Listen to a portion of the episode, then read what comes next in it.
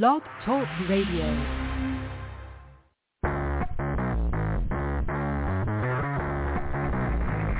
Hello and welcome to Action Radio. This is Greg Penglis coming to you from the historic district of downtown Milton on the banks of the beautiful Blackwater River. And now let's get into Action Radio.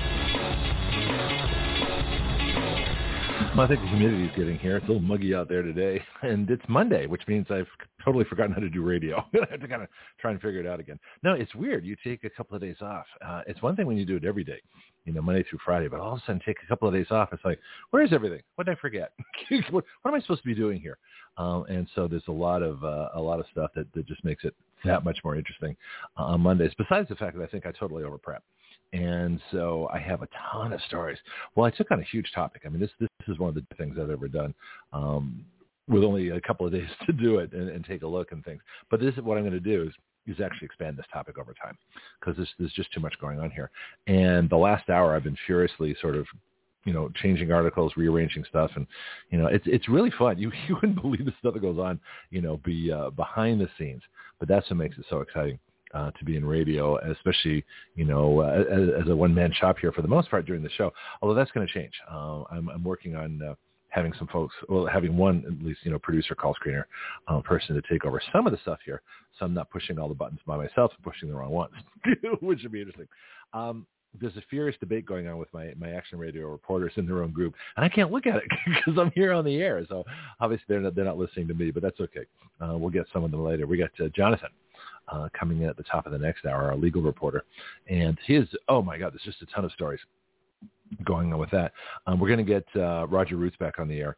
He was just there with the uh, uh, the trial of the Proud Boys, and then I just heard that Stewart Rhodes um, got um, uh, the the Department of uh, of GB, the KGB, uh, just the DO. I'm going to start. I'm going to put KGB after everything uh, associated with the criminals that are uh, um, rearranging and making up their own law. That would be the DOJ KGB is recommending 25 years for Stewart Rhodes. Now, for those of you who've been around here for a while, you know that Stewart Rhodes was on our show from prison, from the Oklahoma federal prison, twice. okay, so uh, uh, I'm going to get that again. I'm going to see if I can get that out in, in the public um, again. Oh, I know who to get that to. I can't tell you. Sorry. You know, let me make, make a note to myself here. Uh, I'm sorry.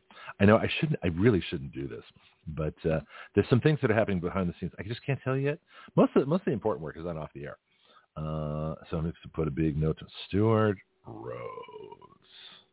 We have new contacts at Action Radio all the time. To that guy. so anyway, I'm gonna. I, I want to try and get this um, uh, this interview out there to the public. He made it. It's like a year old. It's like a year old now. Um, but uh, I was, you know, he had a message for my Congressman Matt Gaetz and all of Congress, uh, and also a message directly to President Trump. And I can't get them there because, uh, you know, my contacts that know these people aren't, you know, passing on the information. So, uh, and that's a major problem with, with uh, pretty much everything that's going on here. I can't. Uh, uh here's what's frustrating. All right, so uh, the the title of the show, the philosophical basis for the civil war of the world. So in other words, we are we are in a civil war. We are in a war right now. It's not a, a shooting war, uh, unless you count the jab, the COVID jab. Uh, oh, that's an interesting analogy. Is the COVID jab the new shooting war? I can write that down. That's good. Is I'm sorry. I just this is how I think of things. Um, is the COVID jab the new shooting war? See how my mind works? It's it's really kind of crazy. Shooting war. So put big stars behind it. I have to use like blue and ink in the course of the show. So I have two pens. I have this, this, this gel pen, this blue one, which writes really fast, which is good. And I have this red pen to kind of highlight things so I can I can see things later. All the stuff that I'm doing. It, it's it's pretty wild. I have color coded notes. Do you believe it? And I'm almost through another five subject notebook in the last like two months. this is all the notes I take during the show. It's pretty crazy. So when we think of a civil war, North versus South, peasants versus the king, you know, Cromwell versus Charles the First. Uh, that, that's what we think of as a civil war. But this is this is a world civil war, and it's basically between the globalists and the individualists. And the problem is the globalists are organized and the individuals aren't. So what are you going to do? You know, and, and this is manifested right down at the action radio level because I have um, all kinds of legislation, you know, here that I've written that other people have written that would solve, you know, many of our problems today and yet they don't. No one takes it up. It's almost like they're afraid of of the solutions. You know, I've been, thinking about this for a while. It seems to me, speaking of philosophy, that there's a philosophical problem with Republicans in that they don't want to solve any problems because then they have nothing to complain about. I mean, does that make sense? They do everything they can to not solve problems. You know, you take a look at, um, uh, but they want to sound, but they want to appear, they want to appear, don't put the right emphasis, they want to appear to actually be solving the problems. Okay, so this is where it gets so fascinating. Take the take the debt ceiling for example. All right, the the the, the national debt, thirty-two trillion dollars, is economic suicide. It's also economic treason these people should be every bit as guilty as as uh, treason, you know, giving aid and comfort to the enemy. They've given aid and comfort uh, to the globalists who want to destroy this country. So to me, this is both economic treason and economic suicide. So what is what is the GOP, the gelding old party? What is their solution? Well, we'll raise the debt ceiling only if we get spending cuts. Well, if you can if you can get spending cuts, then there's no reason to uh, to raise the debt ceiling. Now, is there? Right? In fact, this lie, I, I'm going to talk to Jonathan about this, but this lie, this ongoing lie, this ever-present lie that the only way out of our economic treason is more treason. you know, in other words, if the only way out of our of uh, of the the 32 trillion dollar national debt is to actually increase it, that's irrational. That's insane, and I don't want to be governed by insane people. But that's what they're saying. Both the Democrats and the Republicans. We can't cut spending. Well, you, you have to cut spending. There's no choice here. We're, we're you know, there is no choice anymore. They have to cut spending. Um, and so the only way out of this that I can see is a constitutional amendment to take away the power of Congress to borrow money. Once we take away the power of Congress to borrow money, virtually all of our economic problems go away you know, this is why I'm hoping to get Matt Gaetz back on the show. If I got, I got to drop into his office again. Say, uh, um, dear Congressman, if you're not going to answer my phone calls, if you're not going to answer my emails, I'm just going to have to drop in, you know, once a month. I'm not going to tell you when. I just say hi, you know, and, and let's talk. But uh, they're just so busy. I mean, they're so busy, you know. So if you want to get their attention, go to their office politely, nicely, as I always do. They know me. It's not like I'm some kind of stranger, you know, bash on the door, let me in. I don't do that. It's like they, you know, they all know me over there now. I was there a month ago. Something is about time I go again. Um, but uh, but if you want to get their attention, go go into their offices. And this goes for anybody in the country. If you want to get the attention of a member of Congress, go show up in their office. That way they know you're serious. Uh, try and get an appointment. I mean, try if you can get an appointment you know, it's nice to actually uh, be be there and meet them. And, and you won't see the representative at first. You, you got to go through the staff, um, but at least it's a start. And so you, hopefully the staff will pass it on. If not, you keep going back to the staff. Sooner or later, someone's going to notice that you're there. you know, you know, something might happen. Same thing with the legislation. You, know, you can't share a bill to a member of Congress once. You have to share it every week, maybe twice a week, maybe three times a week, until you get a response you know, they they can't fault you for for you know saying the same bill if uh, you know like our vaccine product liability bill if they're not responding to it. So send it. So people say, "Oh, I shared the bill." Well, how many times? Once. Okay. Well, you need to share it every day. What? Yeah. You know, I mean, instead of sharing your last shrimp recipe, you know, with uh, your friends, look, I made shrimp with Creole uh, spices this time instead of uh, Cajun spices. Okay, great. That's nice. that's not gonna that's not gonna save the country you know, vaccine product liability legislation is a big start to saving the country. That's why we have it. Anyway, um, so back to the back to this philosophical thing. I am not convinced at this point that uh, conservatives, Republicans, America First people want to solve the problems, but the Republican Party, I do not think wants to solve the problem. And their their entire history, their genetic makeup, their their whole raison d'être, uh, everything about them uh, for their history has been to not solve problems except during the Civil War with uh, Abraham Lincoln. Okay, so when they got started, they, they actually wanted to solve problems. Went about a little strangely, you know. I mean, I mean, there might have been alternatives to the Civil War, um, but uh, we shall uh, we we can discuss that another time. But the point is that uh, ever since probably civil rights, uh, which the Republicans actually sponsored in Congress, um, things like Vietnam was like the downfall of the Republican Party because they supported a war that never should have happened, and they they allowed it to happen without a congressional declaration of war. That goes for both sides of Congress. So the question is, do conservatives, uh, do Republicans actually want to solve the problems, or would they rather complain about them? Um, Newt Gingrich is fond of saying Bob Michel, Speaker or Minority Leader for like 40 years, the loyal opposition. Well, the problem with the loyal opposition is they're loyal, and there's no opposition. So that's the problem. I don't think they really want to solve problems, and that's going to be huge for us because, you know, we have a, a two-party dominating system, except it really is one party who dominates the other party. So what's the point? All right, a couple of announcements here. Uh, Skype is working, so we got the Skype account working, um, but something happened. Speaking of globalism, okay, so here's here's back to our, our civil war. It's us versus them. It really is. Uh, and, and the globalists are organized. The, you've got the UN, the World Economic Forum. You've got uh, the Bill Gates billionaires. Uh, who else have you got? Agenda 2030 that uh, Brianna and I go over uh, on Tuesday mornings. You've got all these different things, um, which are which are guaranteed to to make your life miserable. And of course, the Chinese Communist Party. And the Chinese Communist Party has has their their branch office in the Democrat Party uh, and to a large extent also the Republican Party. So, so, so there's a deep state branch to the Chinese Communist Party because that's the party that that's the, the, the vision. That's the vision of the world government is social credits, digital currency, uh, mass, um, in, you know, injection, you know, of uh, chemical bioweapons and uh, absolute control of the population and a complete degradation and loss of anything to do with education with government education. So it's not dumbing down. It's already dumbed down. I don't think you can get much dumber because the whole purpose of education is to make you an idiot, uh, a compliant idiot of government and not teach you anything. They actually mandate that you go to school to not learn things. Well, that's part of the philosophy.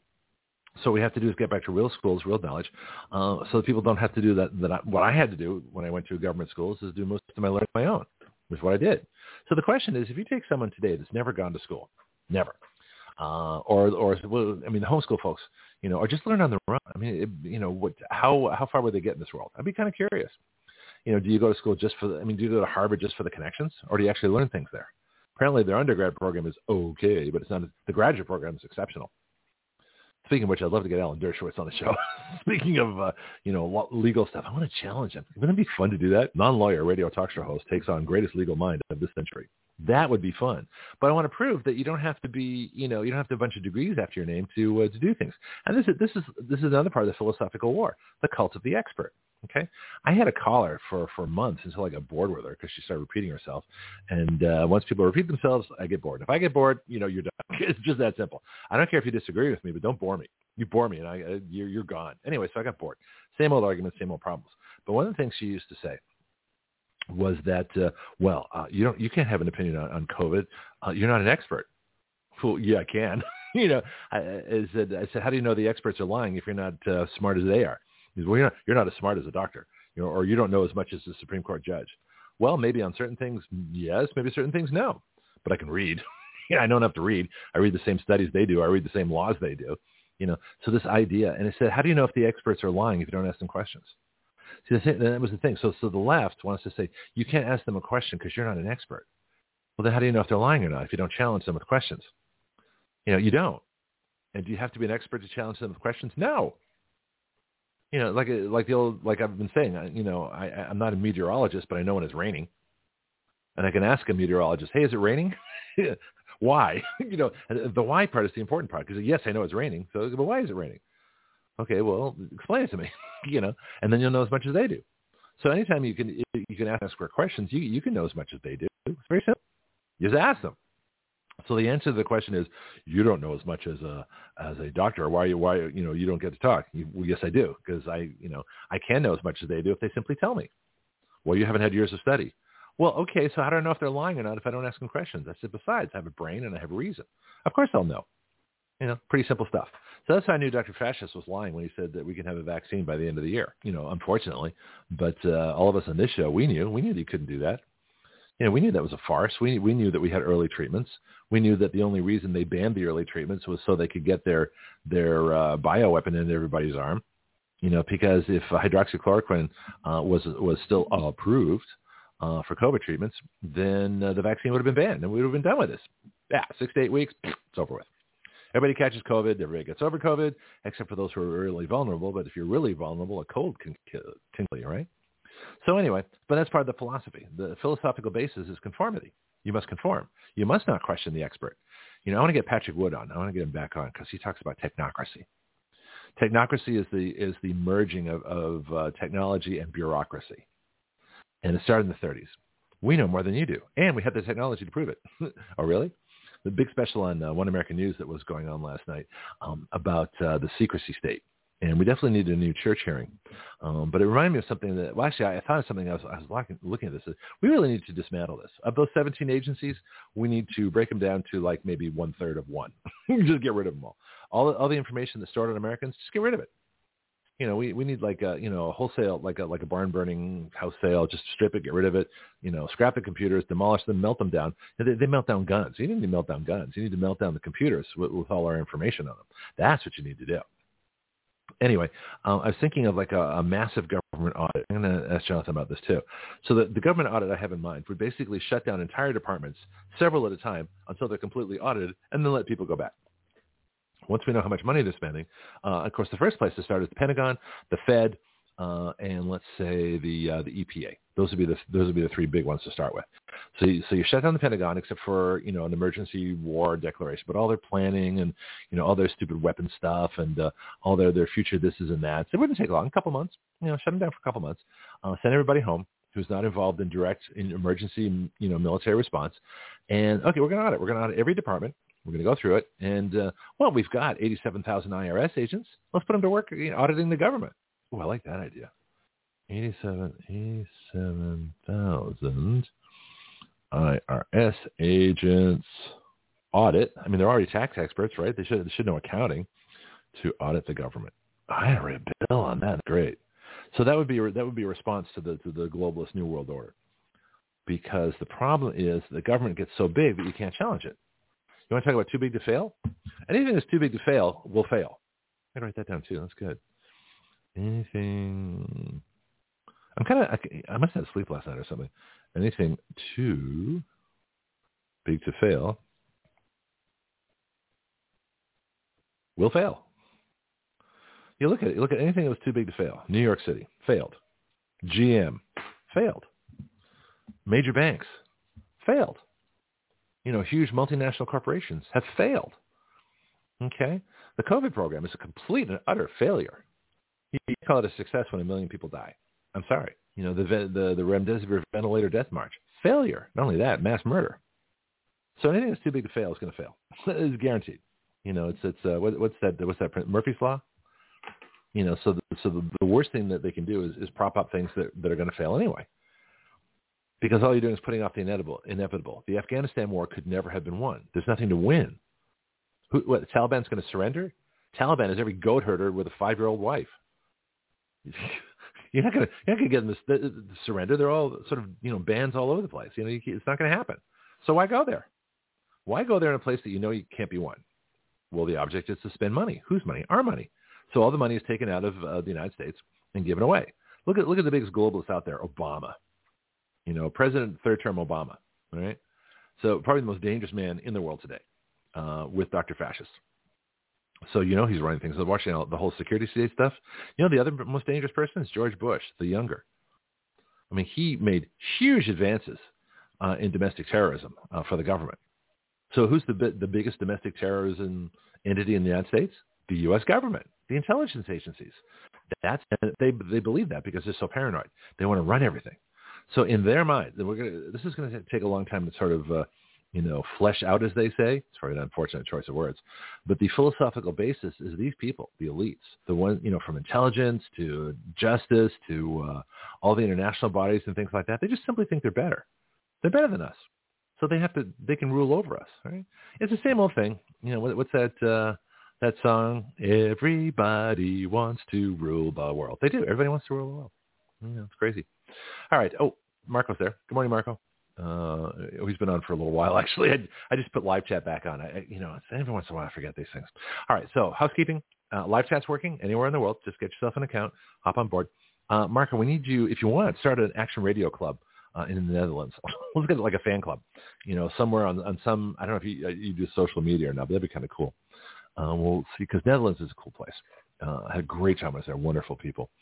Although I recommend doing what I did of, of going to the Amstel Brewery, uh, having way too many samples and then trying to bike ride afterwards. I just, you know, you, you, you don't have to think of that, but you, you can bike ride drunk too. Maybe I shouldn't confess these things on a permanent record. But anyway, I was 22. What the hell? All right. So that's that's going on. So let's see what's uh, you know inter, any international news uh, of late. All right. So what else? Um, so any places? Maybe I should go some articles here.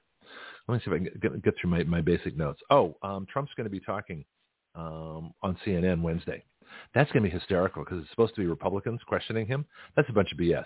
If it's CNN, I guarantee you every one of those Republicans is going to be a Democrat deep state plant. He's not going to get a single question uh, that isn't a gotcha, ambush, you know, carefully planned. Uh, they're, they're writing the questions now. This is all going to be scripted, and he's ready for it. He always, you know, he knows it's a trap. And so the fun part is to see what, what he's going to say. You know, when they say, how come you haven't done anything about the, the, the gun violence in the cities? You know, you've got to take away the guns. No, you don't. You need to take away the Democrats. 90% of the crimes in this country that are violent are committed in Democrat-controlled cities. I, I heard that just the other day. Isn't that a great statistic? You know, I mean, the, the problem is horrible. I'm not, I'm not trying to make light of the problem. But what I'm saying is that the people that are complaining, that are trying most to take away people's self-defense and make them victims, are the very people whose cities, by design and by policy, are, are causing the violence in the first place. So if you want to solve the problem, quote, gun violence, you don't take away the guns. You take away the criminals, obviously. So the first thing you do is get rid of all the liberal DAs. The first thing you do is, is vote out um, all the folks in the cities. But the, the reason Democrats control the cities is that's where the welfare people are. You know, and so you have the most people dependent on government in the cities. The most people dependent on, on city projects, the most, uh, you know, people dependent on, on government money of all kinds for jobs and everything else like that. Who it was on the show not too long ago? Uh, Bianca Von Krieg, I remember. And uh, what Bianca told us is that the only people living in San Francisco, in the city of San Francisco, uh, the only people who can afford to live there are, you know, big tech, high tech people that make a fortune. They get bused, by the way, to there. I remember this I was a tour guide. They get bused down to Silicon Valley. So they all the buses have Wi-Fi and they, they got their laptops and they're all working on the way into work and the way home from work. So instead of having people commute, big tech gets free labor. Well, they got free, but they get labor, you know, both to and from work. So they get like an hour, extra hour and a half of work out of people on that 45 minute commute. Anyway, uh, Bianca was saying that the only people who can afford to live in San Francisco are the high tech people and the city employees. Because the city employees make enough money to live there. Nobody else does. You know, everybody else is struggling. You know, in fact, it got so bad in San Francisco, people were renting out couches for like five, six, seven hundred dollars a month to live on a couch in part of a room. I've seen rooms subdivided. I've seen you know rooms and screens and uh, you know things like that. And people will rent a closet. Hey, here's your closet. You can live here. You know, people get like an air mattress. you know, that's how Airbnb got started, by the way. Airbnb literally was couple of guys that got some air mattresses when the city had, a, I think it was an Apple convention, and it was so crowded in San Francisco um, that uh, so you know, and hotels were a thousand to two thousand dollars a night. That's insane. The only people who can afford that are big corporate people. So you keep out all, all the folks that, you know, just the regular people, right? And so they said, well, well so they advertised for accommodations, you know, for an air, air they, they bought a bunch of air mattresses and put them, I don't know where they put them. And people slept on them. You're going to this big conference. And that's how Airbnb got started. You know, it's fascinating. All right. So back to our, back to our main topic here um, of, uh, oh, next time try a real beer. Oh, Thanks, Marco. Okay, let's uh, so from the, the the connoisseur in the Netherlands point of view, what would you consider real beer? Um, not if he says Heineken, I'm just going to cancel. I'm just going to take out that comment. So what's what's real beer in the Netherlands? What, what, to, do you guys have craft breweries? Like you must have craft breweries. See, the nice thing about Europe is everything is, is so local there. Local beer, local wine, local bread, local cheese. Everything's local. Much more so than, than the United States here, unless you get in the rural areas. The most local, best food in the country is in the Amish country because they make it all themselves. And so the Amish have the, have fabulous food. Uh, Hertog John, or is it Jan? It's Jan. Hertog Jan. Uh, no, I don't know it, but that's okay. I don't know if it's imported into to the great United States. A couple of good beers here, actually. Uh, Anchor Steam, believe it or not, in San Francisco, Anchor Steam. Steam is slang for beer because of the foamy head on top, especially during the days before refrigeration. And so uh, beer beer has too much foam. It means it's too hot. Don't drink it. But I'll have to have to look. Well, I want to do a beer show. I'm going to try and get some of the craft brewers around here in into the place. Oh, he's got a he's got a website for me here. So Marco's my my European reporter on uh, on live chat. So he types in things.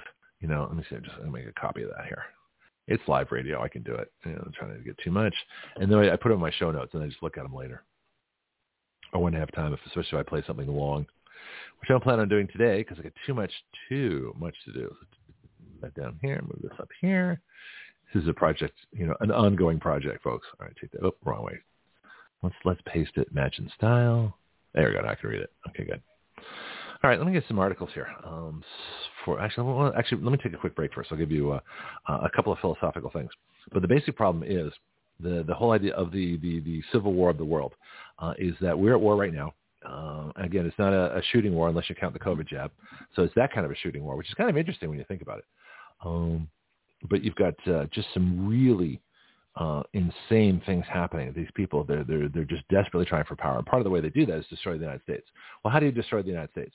Well, you have intelligence agencies investigating literally everybody. Uh, you, you put fear into people so much, and this is what all tyrannies do, uh, that nobody's afraid to uh, talk or say anything. You know, they won't object to the to the, to the radical trans agenda. See, trans, you know, people that uh, you know have cosmetic uh, elective surgery because they want to look different, they're not a threat. It's the people that want to have an agenda that says we're going to create a new category of human being you know the the trans human being that you can actually you know transition you know your genders your sexes which is impossible. So they convince you of the impossible. It's two plus two equals five. That's, the basis of the trans agenda. Two plus two equals five. And which is not you know and, and uh, if you say oh wait a minute. Two plus two is four. No. Transphobe. What? Wait a minute. I was just this is simple math. Okay anyway. So when the logic when people are afraid to say something they know is true that's how you know you're in a tyranny and so the same thing with, you know, gay folks. Are gay people a problem? No. Without gay people, there's a lot of things we wouldn't have in our society. A lot of art, science, you know, um, entertainment, you know, just fascinating stuff. Musicians, you know, you name it. You know, it's like country. Try imagine the United States without black people. It'd be totally different. And there's so many things we wouldn't have that we do. You know, look at the countries around the world; they're kind of boring. The United States is fun because of real diversity, not not not government imposed diversity, but that's another problem of the world government government imposed diversity, whereas you, you put people in place because of their skin color rather than their qualifications. I was listening to something over the weekend um, about how uh, medical schools are basically racial quota institutions now. So the problem with that is, A, you're putting people in med school who have no clue what they're going to do there, and they're totally in the wrong place. And so they fail. But, well, we got to have our skin colors. So they have to have so many doctors of so many skin colors. Well, that's crazy. That what that says to the population is now: Are you going to go to a a, a doctor? You know, uh, if you look at the skin color of your doctor, are you going to judge? Well, did they get to med school because of a quota, or do they actually know what they're doing? See, we should never have to ask that question. It doesn't matter what skin color you are. If you're qualified, you make it. As I said about affirmative action, which is part of the deep state plot to destroy the country, right? Um, look at look at the, the Brandon insurrection. They steal the government and they put the worst possible people in charge of everything complete and total morons and idiots, um, but they got the right uh, categories. They fit the, uh, you know, the LGBTQ race quota of the week. Well, that's insane. Anyway, but again, it's not the it's not the, the person that's the problem. It's the group. It's the group agenda. So the trans agenda is the problem, not those who've had elective surgery. It's the gay agenda and drag queens in the schools that's the problem, not folks that are normal, healthy gay people. You know, uh, it's the end of marriage, folks, that is the problem, not uh, gay people that want to get together. So if you keep this in perspective, see the part of the other the other part of the philosophy is to turn everybody against everybody else. So if they get us fighting amongst themselves, you know, we're not watching what they're doing, and they are still organized. What are they doing? You know, green agenda, taking away our rights everywhere. You know, and it's just it's everywhere. Gas stoves. You know, and this is why our Australian Bill of Rights is so critical. And they confuse human rights with individual rights. Well, the two are totally different. A human right is something that the government says is a right so they can oppress you. So the UN Declaration of Human Rights is a slave document. It's meant on world slavery. Well, how can that be, Greg? It's human rights. I don't care what they say. Look at what they do. Sustainable. Sustainable means what we tell you you can have. you know, diversity says that we're going to tell you, you know, which, who, which skin colors can do which jobs. That's the end of, of merits. There is no merit. Immigration is based on uh, letting everybody in as opposed to letting people in that actually help the country. So let me tell you one thing before I take a break. So this is how bad it's getting. This is, uh, and the next, of course, is artificial intelligence. So part of the philosophy of the world government uh, is to put in place artificial intelligence to control as much as they can't control themselves because they don't have the time. So they put this thing in. So, so I have a Skype account here, and I have, if you look online, um, if you look at my broadcast page, you'll, you, first part um, is all my good stuff, Write Your Laws, Substack place, my, con- my contribution sites, and then our, our mission statement here. We the people give our consent to be governed through writing the laws by which we are governed. That's the first part of the broadcast page. Next part is control. You know, me for the first hour, uh, Jonathan the second hour, and, and Dorothy the third hour. Okay. Then you keep scrolling down, you'll see more stuff, and you go, oh, our discount codes, WYL. Uh, da, da, da, and where is, oh, they get to, oh, maybe I should move this up higher. Anyway, the end of the show notes, live show 710, Use the keyword search at the top to find a show. International Skype call-in line, and then my email, greg at writeyourlaws.com.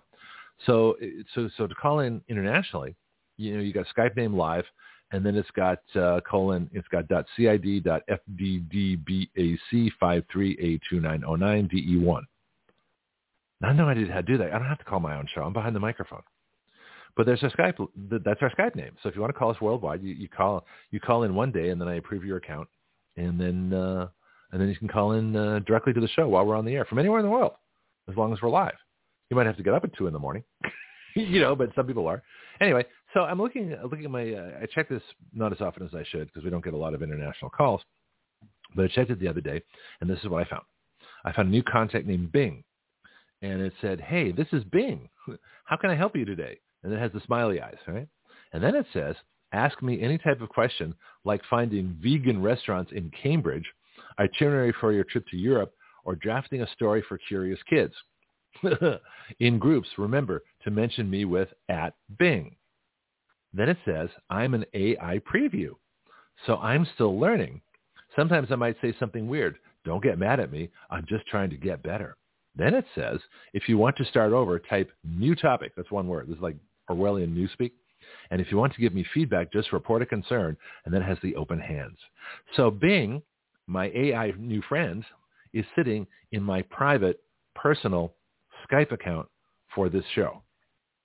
How the hell did that get in there? Isn't that interesting? So you don't think we're censored? You don't think people are watching the show? I think there's more people watching the show sometimes than listening because we're so suppressed. Oh yeah, we're doing better.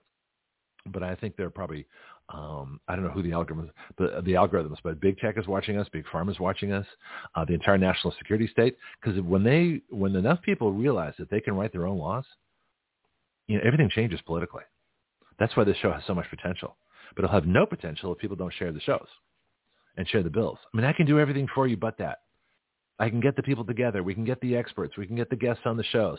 We can write the bills. We can do everything that needs to be done except one, and probably the most important one, sharing the bills with politicians, with legislators, and media, and sharing the shows for the same. So sharing the shows and sharing the bills are the two probably most important things to make this a success. And it's the one thing we can't do for you. We can't. So it's up to you. If the show goes viral, we start having effect. If it doesn't, then we don't. And I'll tell you the perfect example is two years ago, I wrote this one, vaccine product liability. Uh, it ends um, this, this this ban on liability uh, for big tech, this immunity for, for I mean not big tech, big pharma. It, it ends the immunity from uh, liability lawsuits for, for big pharma, and it does it in two places in law. It, it, in two places. This is not hard to understand. This is this is why you know uh, it's like when people go to the Constitution. Well, I, I can't read the Constitution. I need a constitutional scholar to read the Constitution. and Tell me what it says. No, you don't, you stupid moron. Just read the damn thing. It's easy to understand. What's hard to understand is the constitutional scholar because they twist things around like crazy. The last place you want to go for, for knowledge of the Constitution is a constitutional scholar because they'll tell you what they'll tell you what they want you to think it says. Same thing with an expert. The reason you don't go to experts is the experts will tell you what they want you to think. Well, you got to think for yourself, and you have to be able to ask questions. That's how you know if telling the truth or not. You know, and they will trip themselves up. If you're good enough at asking questions, I don't care how smart somebody else is, you, you you'll trip them up because nobody's that good. This is what makes it fun. This is one thing I learned too. I used to think all these people were geniuses out there. Geniuses. They must know so much. You know, even the smartest people in the world are getting us into these stupid wars. No. I realized, then I realized, you know, I was like 20. He's like, no, they're not geniuses at all. They're total idiots. We're being run by an idiocracy of total morons. Anyway, sharing the show, sharing the bills is the single most important thing uh, you can do. And as for my friend Bing, uh, now that I've actually put this out there, you know, I'm going to delete Bing. Bing is not going to be a part of my world. So Bing and all the other AI folks, I mean, I'll do ChatGPT, but that's separate. I don't want Bing in my in my Skype account for my radio show. But that's how intrusive this is getting. That's how bad this is. That uh, you know, big tech's watching, big pharma's watching, big government's watching, world government is watching. There's a lot of people that do not. I'll tell you right now, there's a lot of people, and this includes members of Congress and everything, that do not want the people of this country or any country to realize that they can actually write the bills that they're governed by. That is a world revolution and is the counter revolution to the one that's going on now. So, so the best, so the way I'm waging the civil war for the world is for the individuals. I'm on the individual team. There's two teams, you know, the, uh, the globalists and the individuals. And I'm part of the individuals. And the way I'm waging this war, very simply, is to inspire people and educate people that we can write our own laws and then we have to advocate them and get them passed. So that's the tough part, is getting them passed. Writing them is actually the easy part. The hard part is getting them passed. All right, let me play a couple things. What time is it right now? So let me just do. do, do, do let's go. What's the May eighth? So five, eight, 23. Take a quick break here, and then we'll get Jonathon in a little while. And then I'll read you one of the, the, the eight articles I had prepared for today. Well, maybe we'll get till two of them. Who knows? Time is 7.34 a.m. Central Time in the great city of Milton, Florida, on the banks of the beautiful Blackwater River on the Gulf Coast of the Gulf of Mexico. And we'll be right back. Greg Penglis here for my book, The Complete Guide to Flight Instruction. Everyone at some point in their life wants to learn how to fly. Few try. Even fewer go on to get a license. I believe a major reason for that is how we teach people how to fly. My book is designed to help you navigate the flight training system, but it's so much more than that. It really describes an entirely new way to teach flying. So if you've never tried a lesson or got discouraged in your training and quit for any reason, this book can help you. Don't be a rope pilot who just follows procedures. Be a thinking pilot who makes great decisions, who understands all the reasons why we do what we do.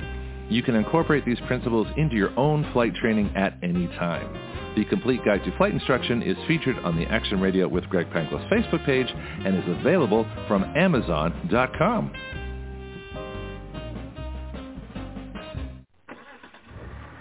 Well, that sounds good. Even better. Okay, how about your car?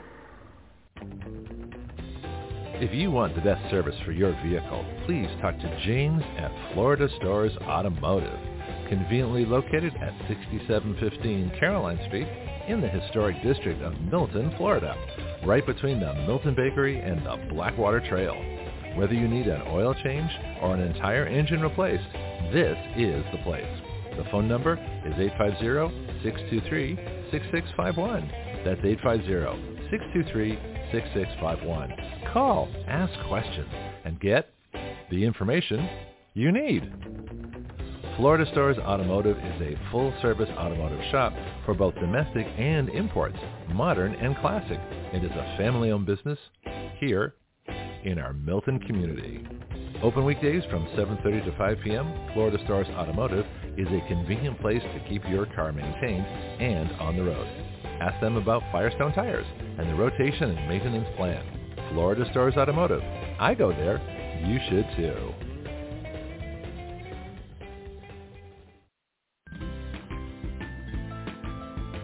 Do you know your way around healthcare, insurance, pharmacies, surgery, alternative treatments and choices? I don't.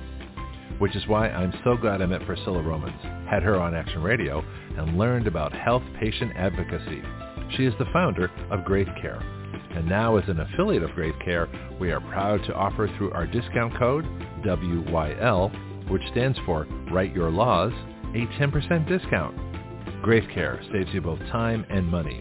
They provide medical advocacy, consultation, advice, and recommendations nationwide. Their website is graithcare.com. That's G-R-A-I-T-H care.com.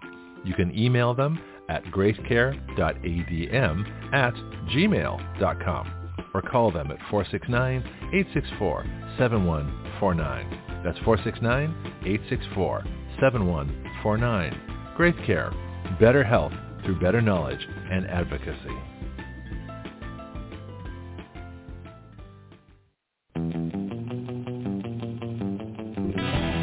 Action Radio, part of the ADHD Radio Network, the ultimate free speech zone.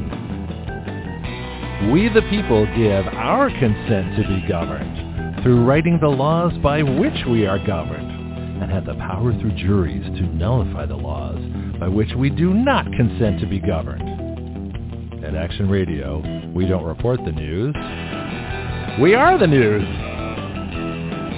Every other show reports what has happened. We talk about what can happen. From the questions no one has thought to ask, to the answers no one has thought to consider, to the actions no one has dared to take.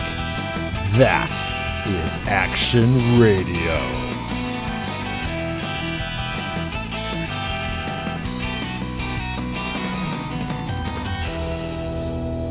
All right, so we are back. Well, actually, I'm back. I keep saying we. I think of this as like a collective operation. So I always seem to say, well, at Action Radio, this is what we think. it might even be just me.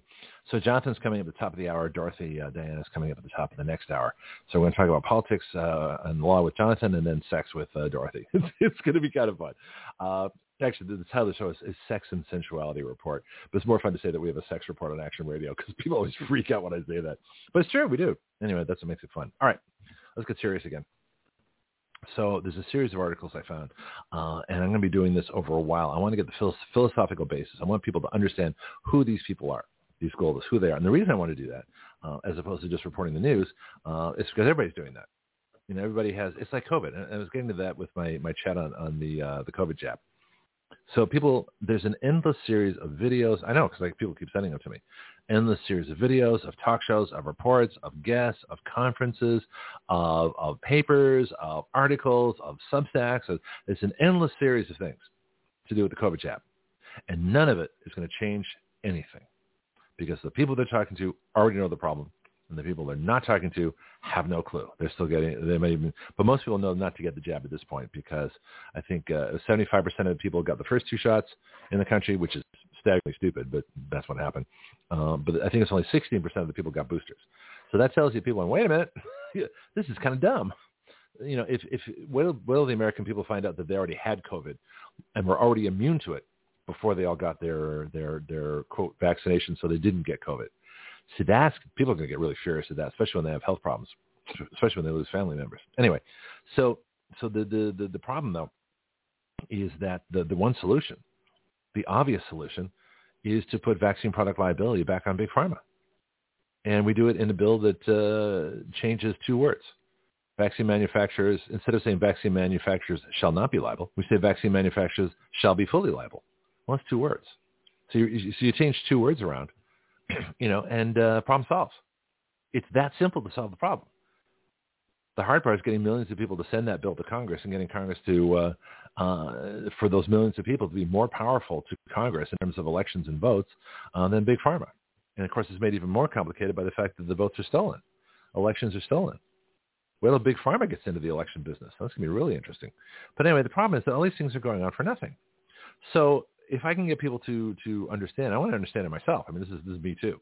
If if we can all understand these people, then we can find a way to defeat them. How do you how do you defeat a disease? Well, you understand it, and then you find a way to kill it. How do you stop the world government? Well, you understand it, and then you find a way to dismantle it, and take away their power, and take away their money, and take away their influence, and take away all the things they're trying to take away from us. That's how you do it. And there's more of us than there are of them, but they're better organized just like the Nazis in World War II. Nazis were 2% of the German population. The Nazi party was about 2% of Germany.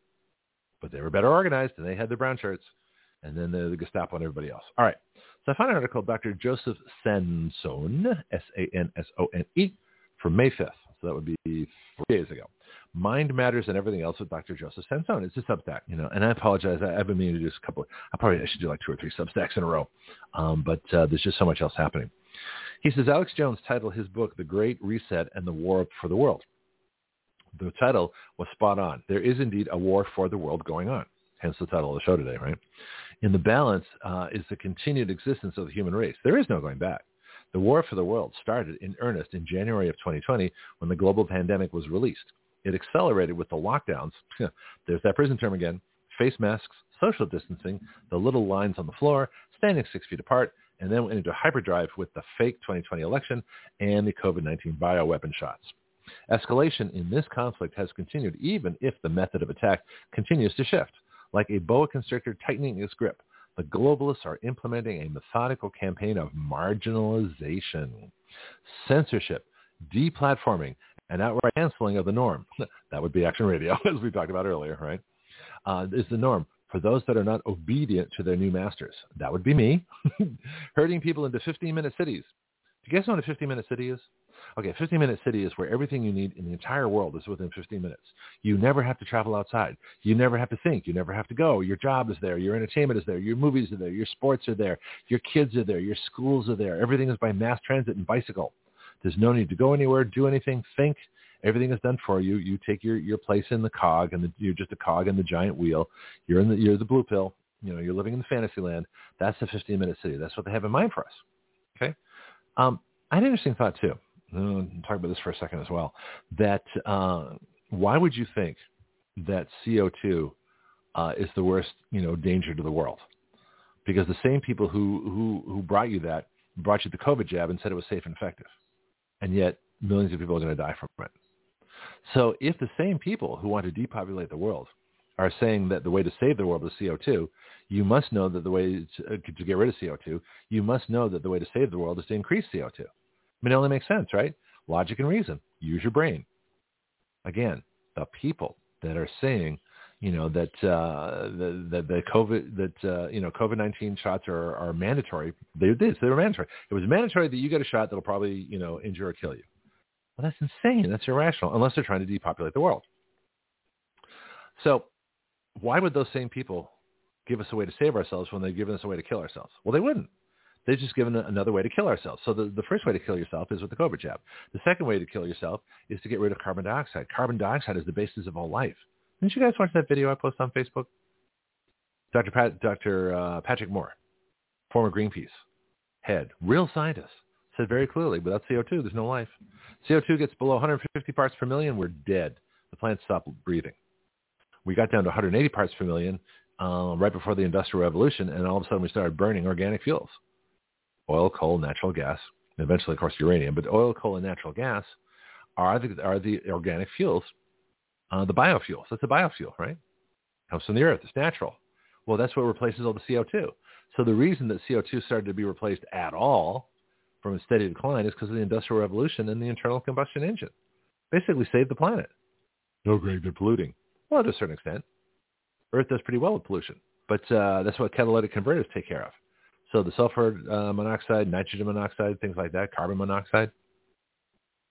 I know about carbon monoxide. Carbon monoxide turns into carbon dioxide. Anyway, the point is you've got to burn organic fuels to replace the carbon dioxide in the air, or we're going to be in tough shape. We're going to be in real trouble. Now, they're not going to tell you that. They're going to tell you just the opposite. You have to get rid of CO2 to save the planet. Well, yeah, you have to take the COVID job so you'll be healthy. Okay, uh, these are insane people. Well, not insane, but they're they're, they're put forward, putting forward an insane uh, um, hypothesis or theory that doing what we say is good for you, even though we want to control you. So why would you ever listen to anybody that wants to control you? They're never going to tell you the truth. They're going to tell you what's good for them.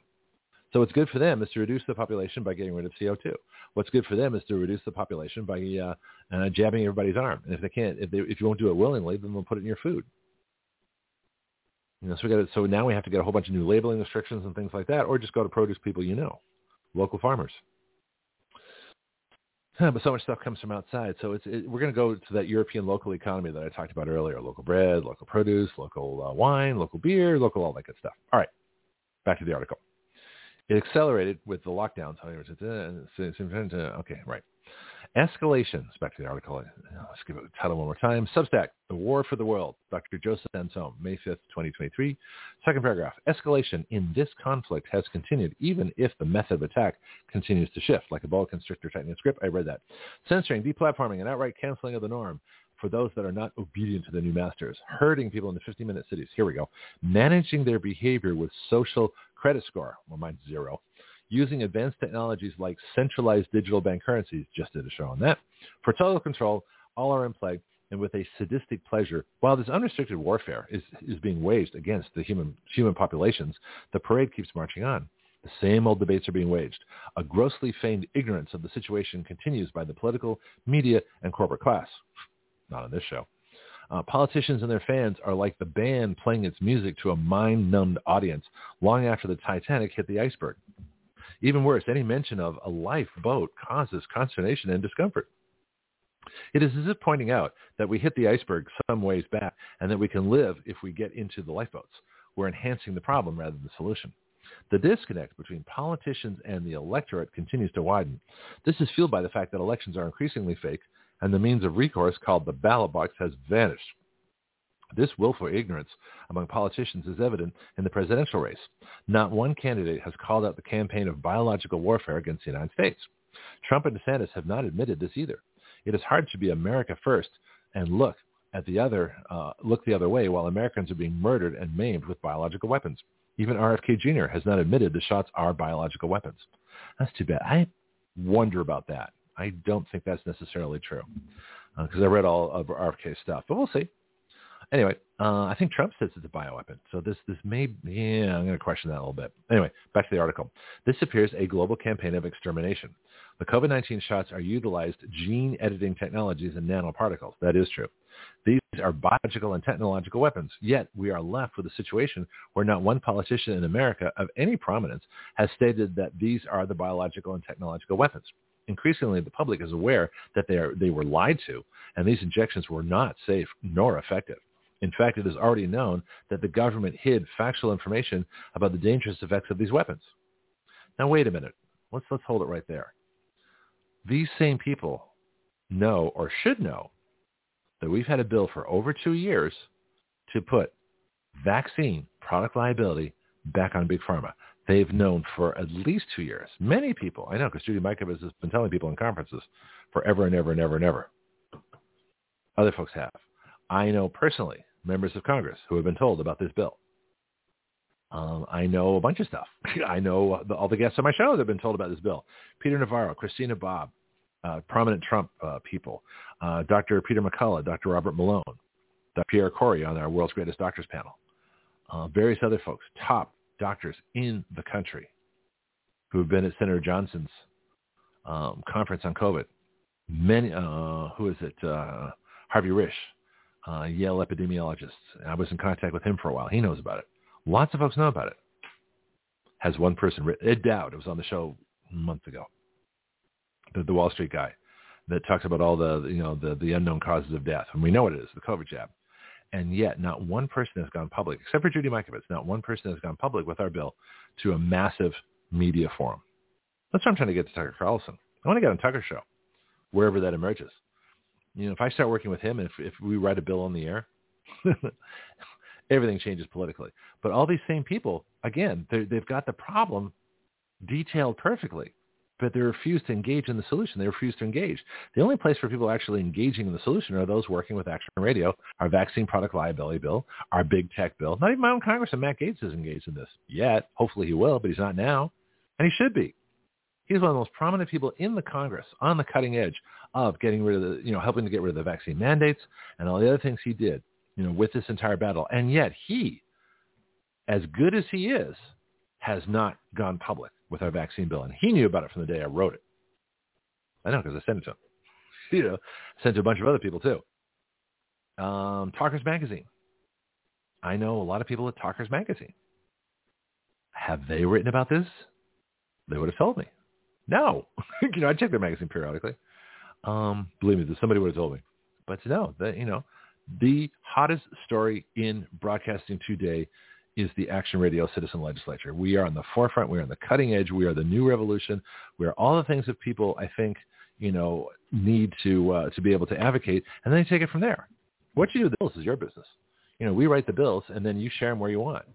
You advocate them where you want. You you organize whatever clubs, organizations, things that you want to do, and get those bills into the public, and then get those bills to Congress. That's on you. But nobody else is doing that anywhere in the world today. We're it. So the question is, do you help support what we're doing or do you sit around and just keep complaining, raising complaining to an art form? See, that's another part of the globalist agenda, is to make you feel defeated, make you feel that you can never do anything, make you feel that you're powerless. And as they do that, you, you are powerless. You are powerless because you think you're powerless, not because you actually are. All right, it becomes a self-fulfilling prophecy. If you believe you are powerless, if you believe I'm just one person, I can't do anything, let me tell you something, folks. I'm just one person. Everybody on Action Radio is just one person. In fact, everybody is just one person.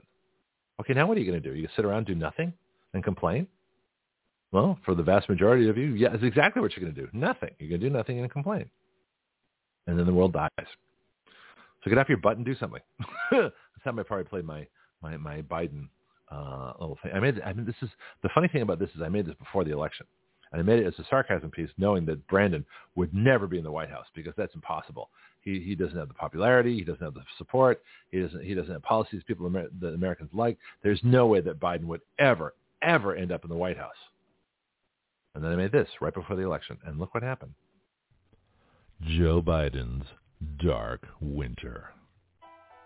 No freedom, no liberty, no guns, no representation, no oil, no coal, no nuclear power no Space Force, no Constitution, no family gatherings, no vacations, just taxes, work, misery, masks, lockdowns, and ever more government. This is what will happen if you let Marxists steal the election. This has been a public service announcement of Action Radio, reminding you it's time to get off your butt and save your country. Hmm. Will you? Got a few more things for you. I got Pianki in the line, but I want to get through a couple uh, more little paragraphs here.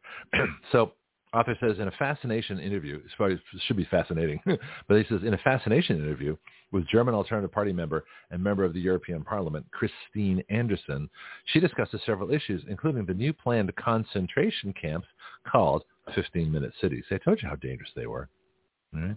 But it's nice to have, a, have an author use words like concentration camps and 15-minute cities in the same sentence article says Anderson rightly points out that the breadth and scope of these totalitarianism of the totalitarianism is more comprehensive today, and with current technology, we will not be facing a short-term totalitarianism like the Nazis or the Soviets with 70 or 80 years. The current technology enables a near permanent, or at the very least, a tyranny that will last centuries or longer.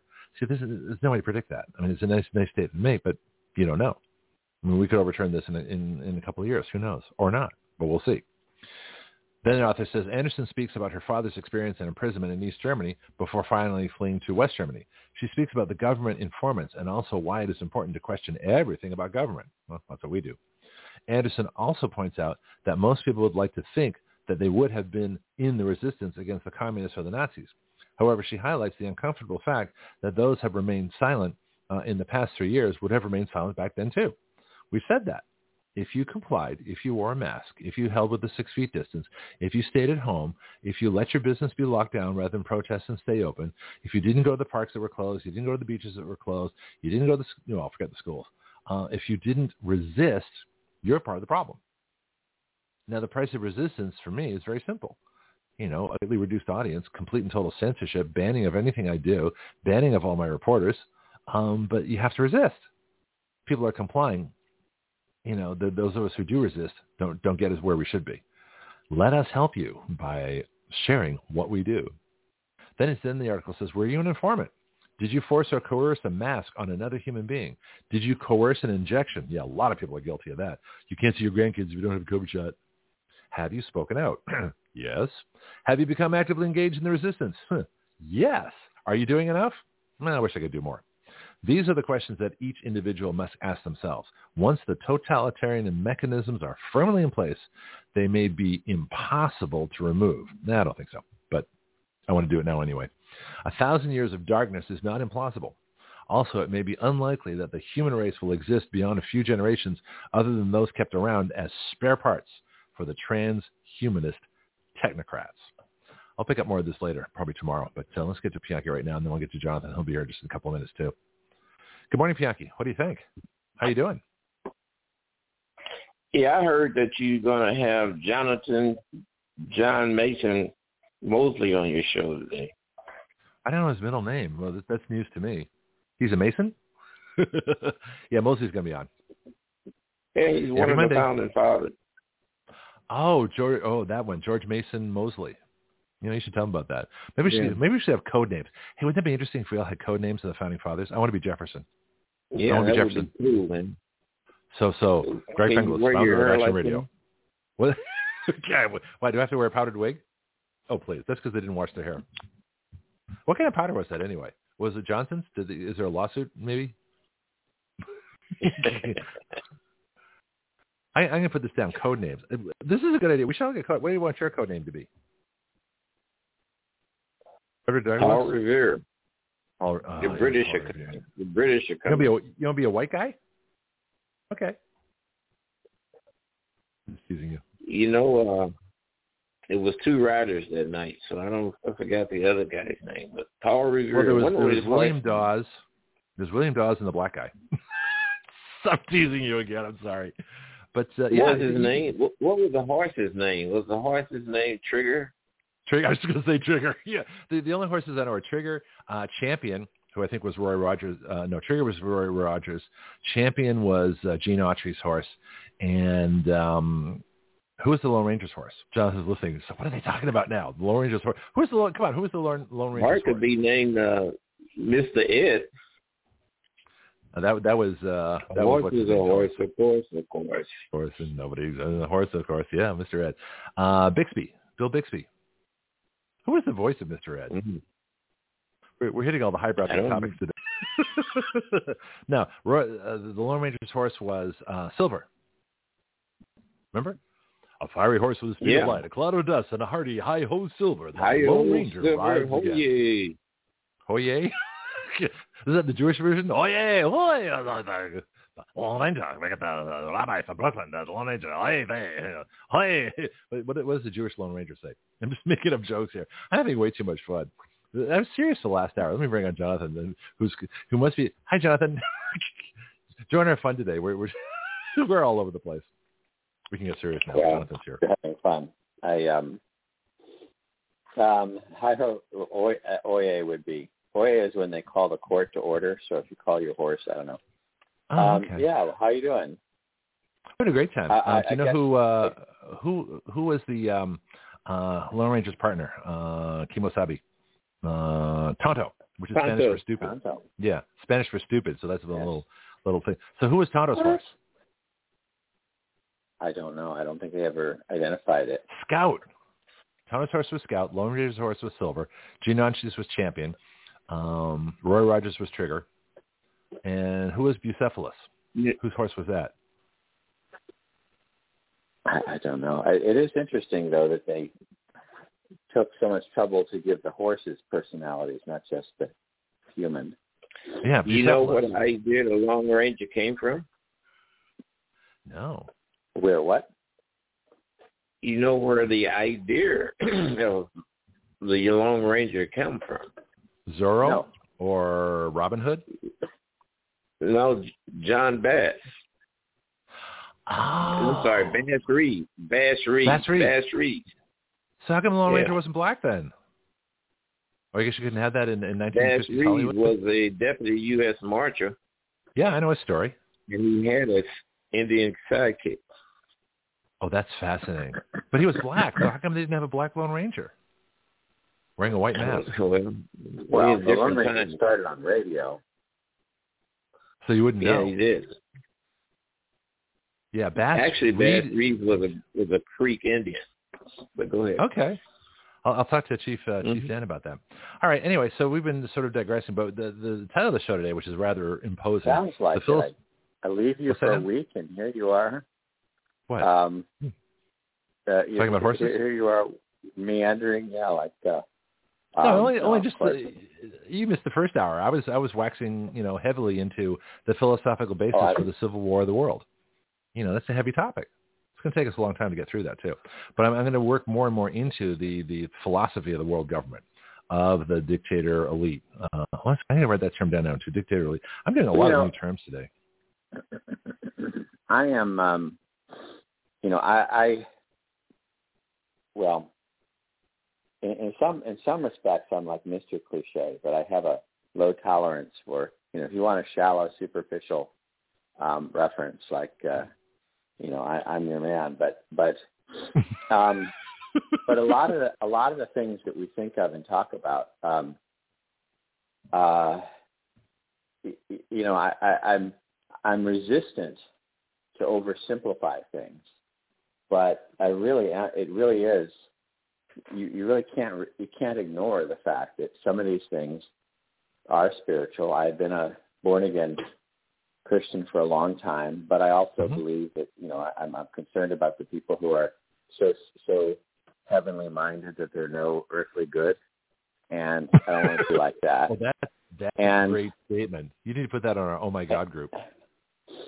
Oh, it's You know we true. have one, and then right? they've got. Uh, I I have I have a uh, an acquaintance here who helped me find this place. Who's like, you know, her, her attitude is like, look, there's a dead squirrel on the on the highway, and uh, that starts with S, and Satan starts with S. Therefore, God is saying that He's going to, uh, you know, He's going to crush Satan under your feet. Like, no, it's a dead squirrel on the side of the, the Mm. side of the highway. So, I mean, that just like drives me nuts but you, it's it's pretty hard not to come back to some of these simplistic things. And hmm you know, to, to go back and say what is the roots of, of global government, and to say, well, look in the Old Testament at some of these these people like, well, that sounds awfully, you know, flippant and, you know, yeah, right. And, um, you know, but some of these impulses are, you know, are, are, are pretty universal. hmm And like they say, who, who said, uh, I think, is it Santayana or someone said that those who don't learn from history are doomed to repeat it? Yeah, I've modified Um, that. It was George Santayana, but I've modified that to to is it whether you study it or not, it's going to happen anyway. so that's the problem. That's the good. you, no, that, well, you be ready for it. Yeah, so you got to be ready for well, it. Well, remember in geometry we'd have maxims or theories Mhm. and then corollaries. hmm So that's that's like a corollary of um, Yeah, you know of the of the main thing, and that's your application. Like that's Huh. that's true. well, thank you. I have my moments. And then they say, and then of course people will say that um, history repeats itself. First is tragedy, and then it's farce. Um, now I, I don't. I think that's clever. I don't know how useful that thing is, but it's funny. Um, and um, it's like, like I posted on on Facebook this wonderful image from Spider-Man where um, Spider-Man, the and you made fun of our horse discussion earlier. Okay, go ahead. Tell me about yes, Spider-Man. well, I'm trying to. No, I wasn't making fun of it. I was just teasing you. I, Um, I mean, I'm, I'm almost always, you know, if anyone, if anyone's not sure, I'm almost always teasing or Mhm. joking. Yeah. But um, sarcasm's the, highly um, rated on this show, so so feel free. We pride ourselves on it. so, so, um, but it's got, it's got. What, what's her name in the? I forget what her name is. It Parker Posey, whatever, uh, Posey, whatever. In uh, you know, Kirsten Dunst's character um, with red hair, you know, saying, uh, saying, uh, please promise, saying to Spider, Mhm. the, the Spider-Man without his, what, what is he called without his uniform? He, but anyway, she says, she says, Naked. you know, please na- stop naked. Okay. What? He said naked. He said Yeah. without his uniform, he's naked. I'm just teasing you. Go ahead. Oh, that's true. Well, that okay. So, so she says, you know, in the um, in the meme, she says, she says, can you please, can you please knock it off with the, with the conspiracy theories? And so, um, the Spider-Man character, he he goes back and says, digital currency will have an expiration date and purchase limitations. And then the third photograph shows her crying. And, uh, you know, because you can't give up the conspiracy theories for five minutes. Um, you know, he, he just can't help himself. And I think that's hilarious. Um, most of my, think- most of my I friends, like, were like, Yeah. most of my friends were like, um, you know, well, you, you, you don't think digital currency you know, will you know have in, you know limitations? Like, no, it's just funny. It's like you know, it doesn't have to be all politics all the time. It's just You know, You know, this it- is I would- I just- actually this is a really valid point you're making because I make fun of virtually everything, and I, I almost accuse myself of taking things too lightly. But I know people, you know, really good friends of mine, people who are, are doing crucial work, and they take it so seriously all the time that it destroys them and they get burnt out. They they can't do it. And the only way I've been able to survive doing politics since I'm basically 12 years old uh, is that I see where the humor is. We do a lot of funny things on this show, like talk about horse names, and we'll digress on all these ridiculous topics. But it's almost like your brain needs a rest. And I think if you don't keep your perspective, if you don't have an outlet, if you don't do something fun, I go bike riding. Everybody knows that. You know, I show my armadillo videos on Facebook. You know, hey, I found an armadillo today. You know, or that hawk video from the other day. And I play rock and roll you know, I had an interesting Mhm. jam, which I can't tell on the air, but you know, I played music with a couple of guys this weekend. Um, but you've got to have that outlet, and you've got to have humor. I should start an action radio I, comedy I, page. I also think You know, I really staying should. in touch with with real people. you know, I'm not. I mean, yes, they'd probably all look at us as you know total nerds, but Mm-hmm. as much as possible, taking you know staying in touch with real people in real life and culture is I think Hmm. necessary to into being persuasive. Clearly, sometimes I mean I have written, you know, I've written law review articles, and sometimes the most persuasive thing is just a joke because Yeah. it make it makes people think. well, that's Um, why cartoons are so valuable. Do you, do you ever hear our chat? And I replayed the interview from WBY with Ben Garrison. Uh, and Ben Garrison, I'm trying to get him back on the show again, but he does these amazing cartoons. The man is absolutely brilliant. And he moved to Wyoming, uh, and he's out there in the woods, but he's because of the internet, he's oh able to no, he his cartoons moved out. to Wyoming. Th- or somewhere. He's out there somewhere. He's got the cowboy hat and the whole bit. No, I just I just think it's the way you, the way. Sorry, go go ahead. I'm sorry. oh no, it's good. Yeah, I'm so, being so punched. tell me, tell me All about right, more coffee, offended. please. More coffee, please. Another, another we've offended Wyoming. I have friends in Wyoming. I know people that actually live there. No, I, but just the way you like. He he was he was a really good guy, and then he moved to Wyoming. Oh, I'm sorry. I. I, I had the wrong emphasis, obviously. Um, but uh, no, he was. In other words, in terms of he was, you know, a big city cartoonist, and basically censored him like they censor us. You know, and Uh-huh. in fact, I don't even. The censorship is so bad now; it's just really getting bad. People will say, "I never see you on Facebook." We, we, I'm on Facebook every day, several times a day. I never see it. Well, that's what censorship is. That's why you never see it. You got to, you got to, you know, seek it out and share it. Anyway, I think I do an action Well, radio and that's why group. people Uh-huh. listen. People who who are paying attention, who listen Mhm. to this show and um, maybe share it with people who Mm-hmm. um, uh, uh, you, and you should. You I'm going to make an exception later this hour, but um, people should share it with everybody they can. You know, if Mhm. you like, I have I have a um, I, I have an arsenal of memes, Mm. and the reason because when I see something good, I save it, and the reason I do it is because all these leftists are just saying the same thing. Why should I write a, a personalized? Uh, to me, a, a meme is like a form letter. Like wh- why why do I need to to make the same point to this left leftist that I that I made to the other one? Um, you know, just it's just efficient. See, I do and just the sharing- opposite. I mean, all my memes are original. I mean, I write out new things all the time. That uh, that that's what gets the most attention on my Facebook page are the memes. Like when I said, uh, how many uh, how many of the questioners at Trump's CNN meeting will be uh, Democrat plants, and then I said all of them. you know, so that was funny. There you go. I need better software for for creating things. But the point is, is that if if people are fighting, if people are listeners, you know, are trying to deal with um, idiots on the internet, or you know, trying to explain to to family why you're not really crazy um, and things like that, you know, you strongly consider sharing this show uh, with them. Say, here, listen to this, because it's just efficient you know, it's not just a question of like promoting ourselves. It's a question of like Mhm. you could spend, you know, you could spend two hours explain, you know, just trying to explain it to them, or you could just send them the show if they'll listen to it. Well, Um, that's why I do show so- notes. So people don't have to listen to the whole show ever. There are parts of it. You might find one report particularly interesting. You know, I'm sure there are people that only listen to Dorothy. I'm sure there are people that only listen to you. Uh, they're kind of stuck with me. this kind of goes with the territory. Uh, but I'm sure there are people that, uh, you know, love it when Bianchi's on. You know, and so there's different people listening at different times. That's why I have different reports. Every day is different here. There's no two days that are the same. Every schedule of every day at Action Radio, every weekday, is its own separate day. Um, but speaking of comedy, though, I got a question for you. I was thinking when you're talking about Parker Posey, and then I thought of Lois Lane. And you remember Ian Fleming, who wrote the James Bond series? You know the names he had for his characters? Pussy galore. Yeah. he was he was Right. the, the, names he had, right? So what would Ian Fleming name Parker Posey in, in, in Spider Spider Man? What would be an Ian Well, I don't name? know. I mean, the funny I don't thing either. is that Ian. Fle- the funny thing is that unlike all these other things, of course, people know by now, is that Ian Ian Fleming really did these things. You know, it was Yeah. it was for real. He was a spy. Yeah, Um, yeah. which which isn't like news. It's just like, what's up with that? That's just amazing. Mhm. Um, that uh, and and this is like, well, the first movie was probably the '60s, so he must have written the books, and he he used these you know these edgy, um, sexy names way back what in books starting in the '50s.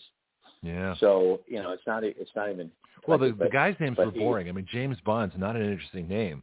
Pussy Galore is something I have trouble saying on the air, but since it's already been out there for 50 years, it's okay. But that's an interesting character name. So, so who? How would you rename Lois Lane? Bianchi, let's get him in on this. Then we'll get uh, we'll get Jonathan's uh, founding father code name. What? what how should Well- we rename? Uh, I don't know. We'll think of I- I. I don't know, but anyway, let's let's get started. Well, actually, Sure. to, I was going to start out by saying, you know, anyone who follows me on Facebook knows I I, I finally been persuaded that I, I should declare my my pro, personal pronouns, my pre- Oh, please pronouns. do. What are your What are your pronouns, And so Jonathan? my my my first well, of course, the pronouns are the second case and the third case. You know, the first Hmm. the first pronoun technically is I, um, but if you Uh-huh. say if you say he said something really annoying today, um, you know that's that would be the you know the second pronoun, but it's the first one they list. So my pronouns now are are Trump one and and uh, voter fraud. Mm. Now remember that if you don't use somebody's pronouns according to the left, uh-huh. you're you know you're um, committing uh, uh, you know microaggressions and discrimination and fraud and Dylan Mulvaney wants to sue people who don't who don't call him a a, a man. Um, I'm right here, Dylan. You know, come. Uh, Who, so- do and, call and him a man? photographs. Who do? Well, I wouldn't call him a man, even even though he is male. the last thing he is is a man. You know, he's he's uh he's he's his own. Uh, he's a um what would I call this? A, a mental hermaphrodite. Oh, that's a good term. Let's see if we can use that. Wow. Okay, I that's got- deep. I just made that up. I got to say something funny though, Good. just to just just to jump in on Right. your Trump one and vote. Go ahead. I'm sorry. I, I- No, okay, but so, so they, they so they you know people are required to use your pronouns. So right. if they want to talk about Trump me, won. they have to say Trump won, or and Uh-huh. they have to say voter fraud. So Um, you are Trump one, Jonathan, or or it's like you know Trump one said, you know this, or how do how do we how do we express ourselves with your personal pronouns? Well, of course, none of these pronouns make any sense in re- in real life. I mean, you're Mhm. trying to actually use these pronouns in a grammatically correct way. That's just an impossible task. Well, you can't. You can't say I am a they because they is plural Right. and I is singular. So it's impossible. You know, people say, well, you have to use my personal pronouns. I said, no, I don't. It's not good English. Said, there are reasons we have standard English so people can actually communicate.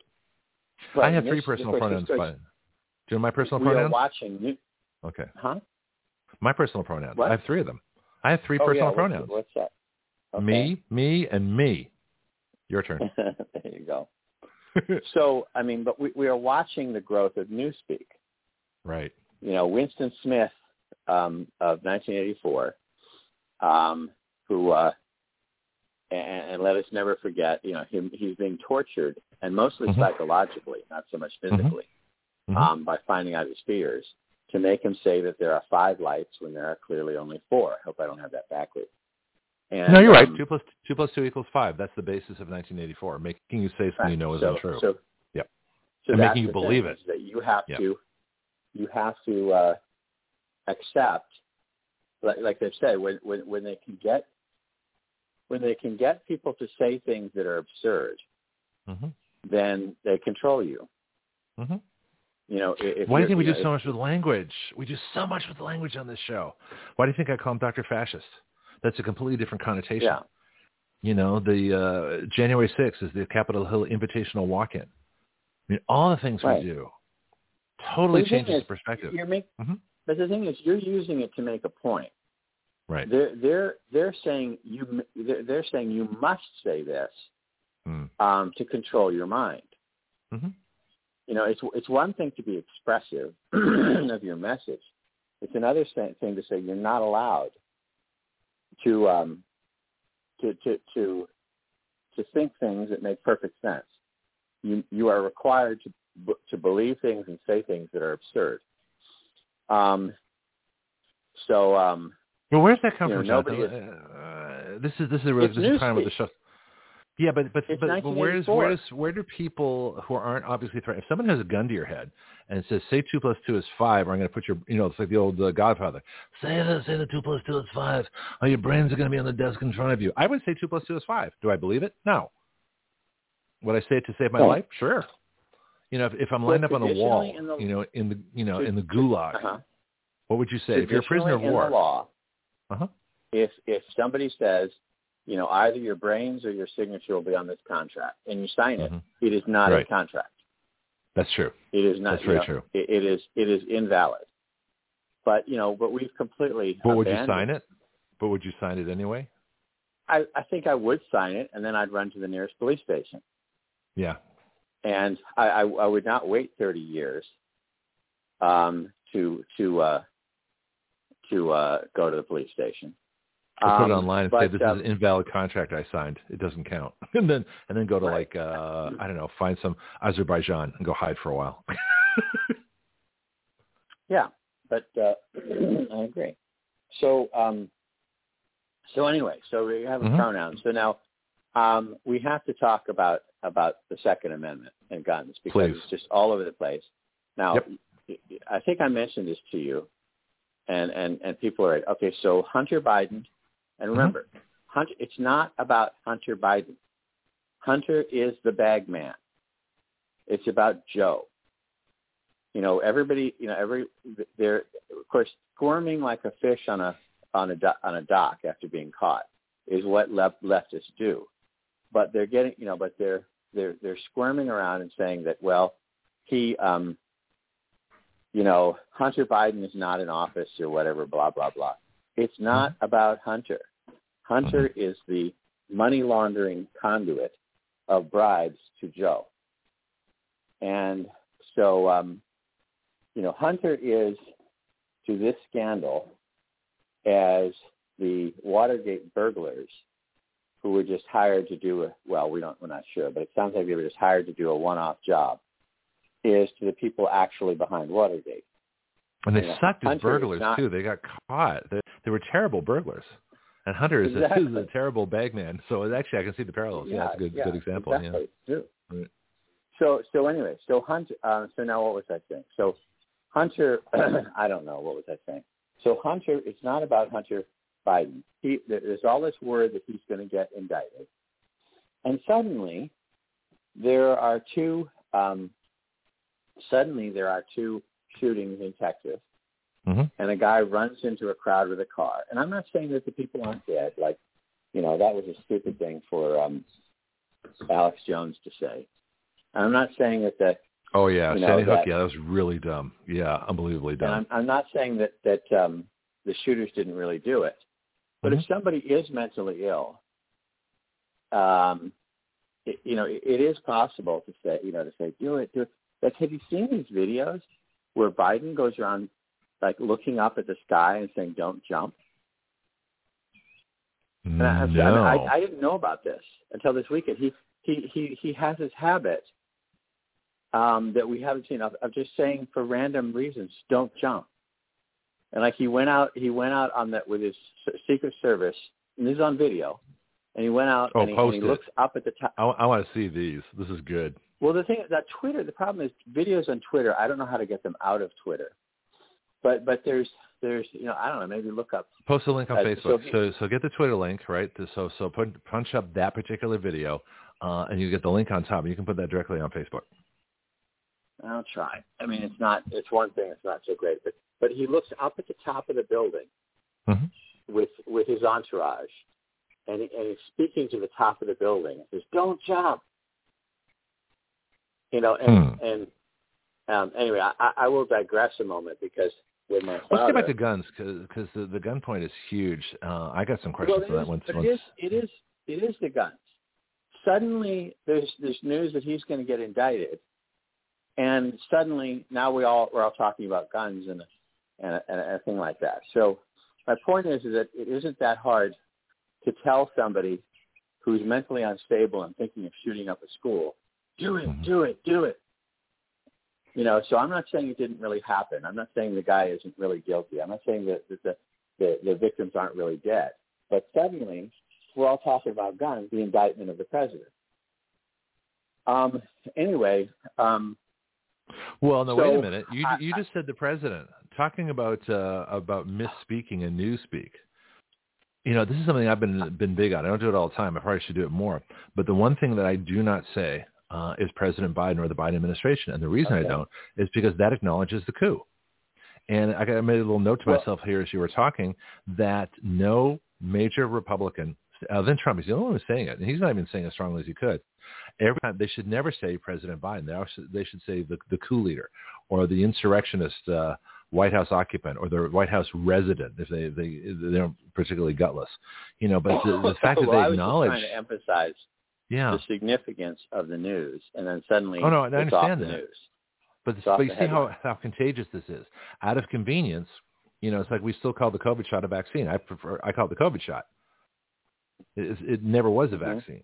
So, so language, it's so, and I got an article, and this is why I've been, been talking about it. And, and this, this author, who's a radical feminist, talks about the trans agenda, and which isn't really, and there's no such thing as trans. We've been over it on this show. We, uh, we did a show recently, you know, converting it over to uh, cosmetic elective surgery. Well, that's an entirely Mm-hmm. different category. So I need to ask you where in the federal law I can put this, the the redefining uh, any any surgery to look like the opposite uh, sex as cosmetic um, elective. Well, that change that, that that takes it out of the civil rights realm entirely. So language, And using language is so critical. Go ahead. and it also takes it out of the um, insurance will pay for it world. Oh, that's even Um, better. Yeah. Um, so it takes away the profit motive. Um, I mean, if it's Mm. really good for people, the doctors should do it for free, right? Um, Yeah. How come, you know, it's, how come it's not if, if it's a civil right, how come it isn't free? That's a good point. Yeah. There's too much money in it. So anyway, um, Mhm. well, it's free to the it's free to the victim because the, the insurance companies will pay for it. Um, but the um, anyway, so here's the thing. So Mhm. suddenly we got to talk about guns. Now Mhm. let's talk about some basics when it comes to guns. It is Okay. illegal to shoot people. You know, it may unless in self-defense or Mhm. you know authorized, like you know, making an arrest. Okay, Mhm. so people are, you know, people say we should do something. Well, how about if we make it illegal to shoot people? Have you, you know, have you thought about? Have you thought about? So I, I, I mocked up a thing on page saying, you know, the gun control 2023. It is illegal to shoot people. Um, You made that people- yourself? Because I got that on the gun page. You made that? That's hysterical. Yeah, I made that. It's like a Oh, bill. It looks like a bill. Yeah. I mean, I mean, it might not be the same thing, but but I did. I made one. You know how to make memes? Um, oh, we got to talk. I can do it simple, but I, I don't have good software. I need I need good software. So I just I just write things up on my little my little my new avatar, whose No, hair is I much that. than I mine. Paint. I have some I have some editing software, but not very good. Mm. Um, but the thing the thing is, so so the point is is that, and, I have yet to get. You know, I've, I've been spending way too much too much time talking. You know, going because on Twitter, the left is going berserk on these issues. hmm you know, because they think they can, you know, they can beat the the, Demo- the Republicans over the head with it in the elections. hmm Um, and so, um, you know, I have yet to hear, see any of them respond and say, "Well, that won't work." Like, yeah, duh. Um, like there, there's this, you know, it you know, the the fact, you know, if you make it illegal to shoot people, they will shoot them anyway. And and and these people are so brainwashed in a you know in a Mhm. brain fog. Go ahead. What's that? Well, Gaetz made a bill on that, didn't he? Did- Or is that somebody that somebody else post? Let me know the gun page. I don't know. Well, no, I, I post both of them. I thought that I didn't know that one was yours because both the same thing. Hang on, let me just uh, pull up a Facebook window here really quickly. Yeah, get to the gun page. But uh, no, I think uh, uh, I think Gaetz actually Matt Gaetz posted a, a joke bill just like the one you're talking about. I, I didn't know there was the same thing. My gun group. This is the Action Radio Gun Group. If you're playing online, They're saying, I mean, because what is it? What is the what is the the, th- the thought process here? I mean, I mean, first of all, the big mistake when I go back to the spiritual side of things is, is the idea that evil has been here um, since you know uh, Cain killed his brother Abel right? um, in the you know right out of the Garden of Eden, and you're going to fix it. Wow, you know, you must be God. And, and you're like that sounds like cliches. That's what I'm saying. It sounds like oh, these, these are cliches. It's so simplistic. You're saying everything is everything is about the Bible. Everything is Christian. But when you really think about it, uh-huh. the bottom line is we're saying that um, is that we don't need God. We can we can do it ourselves. And you know that sounds like a you know a flippant cliche or whatever, but it's true. Yeah. So we're not going to solve. We're still we're as long as we're trying to do it ourselves without God, it will not it will not work. Um, the entire universe is stacked against you Yeah. if you're trying to um, if you're trying to um, um, violate God's honor and, and role and things like that. So, um, okay, this, this, um, so, uh, anyway, so, so that's the, that's the thing is that now the thing is, is that H, uh, you know that they had the, the new ATF director was in a hearing before Congress last week. And oh, Matt I heard Gaetz, some of the commentary. Yeah, yeah. Go ahead. This is good. Oh my God! I mean, uh, are you, I guess you um, first of all, Matt Gaetz was like, you know, a superhuman Marvel, su- uh, you know, superhero. He was he was just unbelievable. Um, he was um, he was massive. Um, and he he ripped them apart, and he set them up brilliantly. He Mhm. started off by setting him up, and then ripped him apart. Um, and remember, people can always go to cspan.org and and watch some of these things, no matter where you live. Um, they don't cover everything, but they cover a lot of stuff. So Matt Gaetz is just incredible. And then um, then the Sheila Jackson Lee, Uh huh. who is the least dumb of the dumb Democrats, um, she came out and she had a picture of an AR-15 behind her and all this kind of thing. And so she asked, you know, this is this comes under the category of don't ask a question before you know the answer. So she Right. asked the new ATF director, if I put an assault weapon in front of you, you you would be able to tell me you'd be able to t- t- tell me an assault weapon. And he's like humming and hawing, like, no. Um, you know, the Congress can define what they what kind of guns they want to you know, but but basically and she kept trying. And he kept making it clear that he doesn't know what an assault rifle is. You know, so she kept on trying to say that if you put an assault rifle in front of the head of the ATF, hmm he will um he will be able to recognize it as an assault rifle. And he's like, uh no, you and you know, you in Congress can define what kind of statue you know, guns you might want to ban, but I don't So know why is he why is he hesitating there? He knows what the left wants to hear. He knows, you know, he's probably there because he's a leftist. Uh, remember that guy Chipman, who was going to be absolutely insane on guns, who was going to ban everything, uh, give all power to the executive and, and the bureaucracy. You know, these people know. They also know the Constitution. They know that every arm is is legal uh, to to keep and bear, including machine guns. They know that, even though they pass laws against it, they continue to force regulations that are blatantly unconstitutional. We've gone over this on the show any number of times.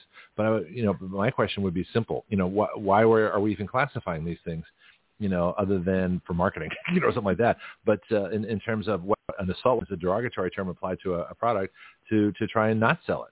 You know, so so the fact that the but right. what is it about the ATF though? Why why why are they so bureaucratically tiptoeing around this when they all know that Sheila Jackson Lee wants to hear, you know, uh, you know, a rifle that uh, has a magazine, detachable magazine, and uh, you know can fire a lot of rounds if you pull the trigger a bunch of times. I mean, that's what she wants to hear, or she wants to hear it's really a machine gun, even though it's not, or that Well, semi-auto is I mean, the same thing as auto. But Well, right. why is the ATF I mean. I mean, I, because they know there's they know it's absurd. I mean, on the one on the one hand, they he they don't want to like openly defy what she's saying, but on the other Mhm. hand, the idea that it's an assault weapon is an absurdity. Um, it's like we pass a con- we pass a statute saying that you know it's illegal. It's like, well, what are bad things? You know, in, in the law, in, in the law, that you know the courts and the lawyers can redefine a banana to be an apple. Mhm. Say, you know, we, we're banning we're banning apples from um, Venezuela, but when Mhm. we say apples, we really mean bananas. And you know that's the way the Yep. law goes. You have to you have to always watch this. You know, it's like three card Monte on the street. You Mhm. have to watch. You know, where is the trick? Um, so anyway, um, um, so anyway, um, But she let me get so- a question though. Why is the ATF not saying know. what we I obviously knows? Okay, that's a good that's a good answer. Okay, I'm not I'm not trying to push on this. I'm trying to wonder for myself. It's it's like the question of when Ted Cruz asked the uh, uh, the FBI KGB folks how many FBI informants I don't know whether these informants how many FBI mercenaries were there January 6th, and they say I can't answer that question. And my logic is, if they say, well, there were 20, uh, or there definitely were agents there, uh, then they're guilty of treason. If they say there were no agents there, and they know there were, then they're guilty of perjury. So the only way out of this is to say I can't answer the question, which to me means they're guilty of both treason and perjury because they do know.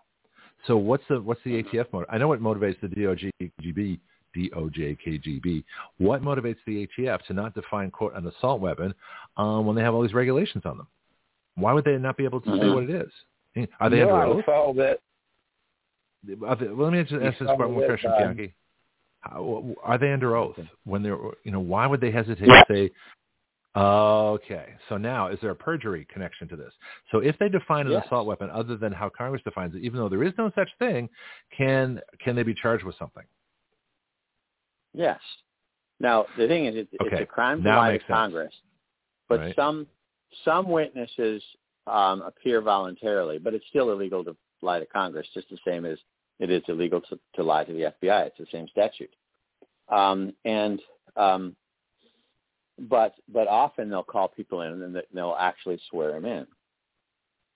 So I've seen that. Um, you know, so I, I mean, I, I don't, I mean, I don't know why they don't just go all in, but but there is clearly no such thing as, as assault, an assault weapon, and they and they say um, that. I mean, I have a meme of a unicorn saying, "No, I've never seen an assault rifle," um, and um, the uh, um, you know, they say that, that well, well, don't you want to get weapons of war off our streets? What's a weapons of war?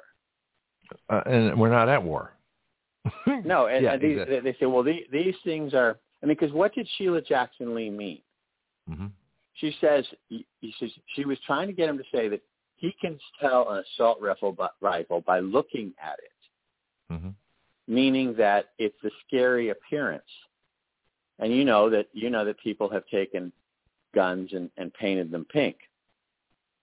You know, so they're not so so. Uh, you know, to well, mock the gay gun groups. That, there, there's a group called the Pink Pistols that do exactly that. so you know, it's a, they. they well, well, but know. they also did. They also did it just to show that um, that the yeah. problem is these people are just, you know, they're, they're yeah. going on how it looks, not what it is. Let me get Bianchi's point. Then so, I got more questions. As soon as you're done, yeah. Bianchi, what were you going to say? I was going to say every rule that comes out of bureaucrats should be voted on by Congress. That's all. Well, it's supposed yes, to be. So what's absolutely. the procedure on that, Jonathon? What's what's the what's the rule? I think now is if Congress doesn't object and a, a rule is finalized in the Federal Register, in other words, it's printed and they go through their public comment, it becomes law if Congress doesn't object. Whereas it should be, as Bianchi says, it should only become law if, if Congress approves it, right? So where, where, where do we stand on that now? Um, I, they, they, this has been. I mean, the con, I mean, politicians have been trying to have it both ways for, you know, a century, and so they want these things to be passed, um, where they have no fingerprints on it. But then they'll. But then they've tried various ways to to step in and overturn regulations on the rare occasions when they bother them. So there's been multiple different attempts to veto regulations, and a lot of them have been, um, you know, the guardians of, of democracy and, and black robes struck Mm-hmm. down these these things. Okay. Um, and the current well, see, they're attempt, interpreting the Constitution, which they can't do. We need to have a, an anti-interpretation uh, limitation put on them. Did you write this bill, well, a gun control no. bill of 2023 to stop gun violence being enacted by the Senate and House of Representatives? Section 1, shooting people still illegal. It shall continue Yes, to be illegal to shoot people. Oh, I see. I thought it came from Gaetz' office. That's why I thought it was a Gaetz bill. Okay. So Uh, Section 1, shooting people still illegal. Go ahead. Section Yeah, 2, career and I- criminals well, exempt. I, Go ahead. I, I I'm sorry. expanded it to, to Mhm. does it have section two on it?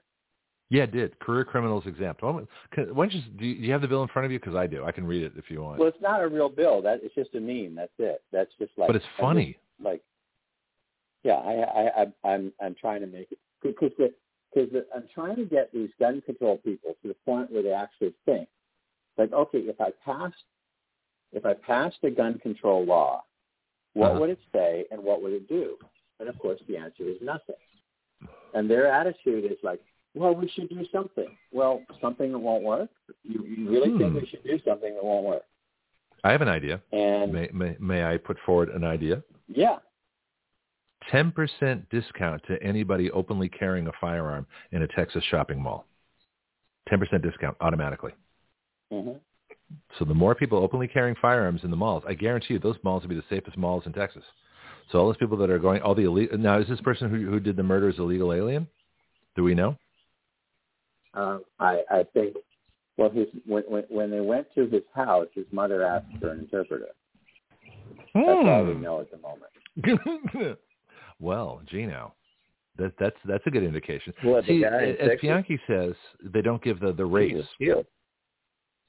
Yeah, but No, but they would give the race if it was if it was It was white. if it fit their, their narrative. Yeah. right. But they don't give the And illegal alien status of, either. of, of this obviously deeply Hispanic guy and Mhm. called him a white supremacist. who can't speak English. Yeah, they always do that. But why Jackie? come the the uh, citizens wouldn't care? See, I was, I was In that's the question I was wondering too. This is an excellent point. Wha- Texas is one of the most gun-carrying states in the country. How come nobody in that mall had a gun? That the police Well, had one shoot? did. That's a failure. No, the Okay, go ahead, policeman was me. an off-duty cop. The policeman who shot him was was shopping. Oh, that's He interesting. he he, he was shot by a police uh, an armed police officer who was Mhm. just there shopping. Openly or concealed carrying? I'm just curious. Did it say? Huh. So so th- so when are citizens going to be be taking this action themselves? I mean, I know the police do it; they're trained to do it, and that's great. And I want to be most people who go through any kind of concealed carry class and actually practice and get real training uh, on, on real shooting scenarios. Um, I've had law enforcement training, so it's it's you know it's stronger for me in some areas. But uh, you know, one of the best ways uh, of of training for a, shooting situation is competition especially IDPA, Independent uh, International Defensive Pistol Association, because you learn to use cover, you learn to uh, shoot quickly, reload quickly, but not too quickly. So you actually, you know, and, it, and it's a stressful situation, so it's it's probably as close to a real scenario um, as you can get. So there are ways to train because nobody can train for real. It's like combat. You know, how do you, how do you train for combat? Well, you do the best you can, but when you're in it, it's different. Everybody knows that. Flying a small airplane. well, first time in the clouds with a student. He said, you, you can do all the simulations you want. I mean, it's different when you get in them, trust me. you know, same thing with this, but you can get close. But how come, where, where are the citizens? Where are the armed citizens in these incidents? Right. So, uh, so what percentage of, of concealed carry holders or, or, or people are actually carrying? It's got to be very few. Because it's always, it seems to be off-duty cops. There's way too few people carrying guns. That's the biggest problem. So how do we get more guns Not in in, not in Switzerland. well, I think in Switzerland they're, they're required to have a gun. but that's again in the home. It's not required to carry it with them. Yeah. and it can still be sealed up and ammo cans all locked up, and but it has to be ready for use within a certain amount of time or something like that. Hello, let's ask Marco. Marco's on the line here. Marco in the Netherlands. What's the rule in Switzerland on guns? Uh, and what's the rule that uh, for for you there in, in the Netherlands? Can you still can you still own guns in the Netherlands? Netherlands and does the European Union uh, regulate all this? He's still there. He might if he doesn't respond. He responds pretty quickly. If he's not there, he's probably doing something else. But uh, I'm curious. As far as I know, Switzerland and they changed it. They they didn't. Uh, I think they made it voluntary instead of mandatory. but usually when people, everybody in, the, in Switzerland trains for the military. They train for I don't know, a year, two years, six months, whatever it is, um, and they go through recurrent training periodically. So everybody in Switzerland is trained how to use a gun. Wouldn't be a bad idea to do that here. Right. Here's John. Yeah. Something else I hear too, Jonathon. Ninety percent of of, of uh, violence committed with guns is in Democrat-controlled cities. So I'm trying to get people to say, to suppose Where'd you go, Jonathon? there are 392 million guns in America. I, it's hard to hear you now. I, I wish I had the time. Um, I'm way behind on everything here. And, um, Jonathon, Bianchi, can you hear him? so, He sounds uh, like he's in the twilight zone. of the, the proportional. Okay, now you're back, John. Jonathon. You disappeared for the last little bit. We didn't hear you. You were like in a fishbowl or something. Well, that's odd. So, um, so uh, someone should do a study on the proportional because our population has exploded. Right. So, as a proportion of of the population, I'd like to see what what gun gun ownership rates have been historically um, per capita, not not in total. But there are 339 million guns in America and reportedly a trillion rounds of ammunition. And so what do the leftists think is going to happen? They're going to pass a piece of paper. I also Mhm. want someone who knows how to make memes to have like a per, you know a, a criminal with a gun and somebody holding up a piece of paper against the um, um, the, the gun. But so um, so okay, so what's next? Because liberals never think anything through. They um, they just feel. They're just you know spoiled children, and so um, so the thing is, is so so what happens next? How many guns will there be after the gun control law passes? There'll still be 393 million guns. I think that's the population. I've heard 450 million guns, 339 million people, and I think the trillion rounds of ammunition. That's new to me. I haven't heard that stat yet. But that's well, that's I mean, a lot of. are, you know, I have I have seen various figures, but the most mm-hmm. reliable one I was able to find, 393. There's about there's not 393 million um, uh, Americans plus. oh, I'm sorry. It's 130 million. residents. No, it's 330 million people in the country. 330 million. Yeah, it's about Isn't it? 330, 335, many of whom are not actual citizens. They're just people in, in the country. Well, that's the Um, yeah, but they don't count. Well, I'm not saying they don't count. I'm just saying that I am. Um, I'm saying they don't count. okay. Um, This but I'm, me just, I'm just saying that. Yeah. And the reason I'm saying that is because, of course, the, the population has has soared, and it, it soared through natural birth and also through um, through people um, entering. So, um, so, um, so anyway, the, the thing is, is like, so what is this piece of paper going to do for you?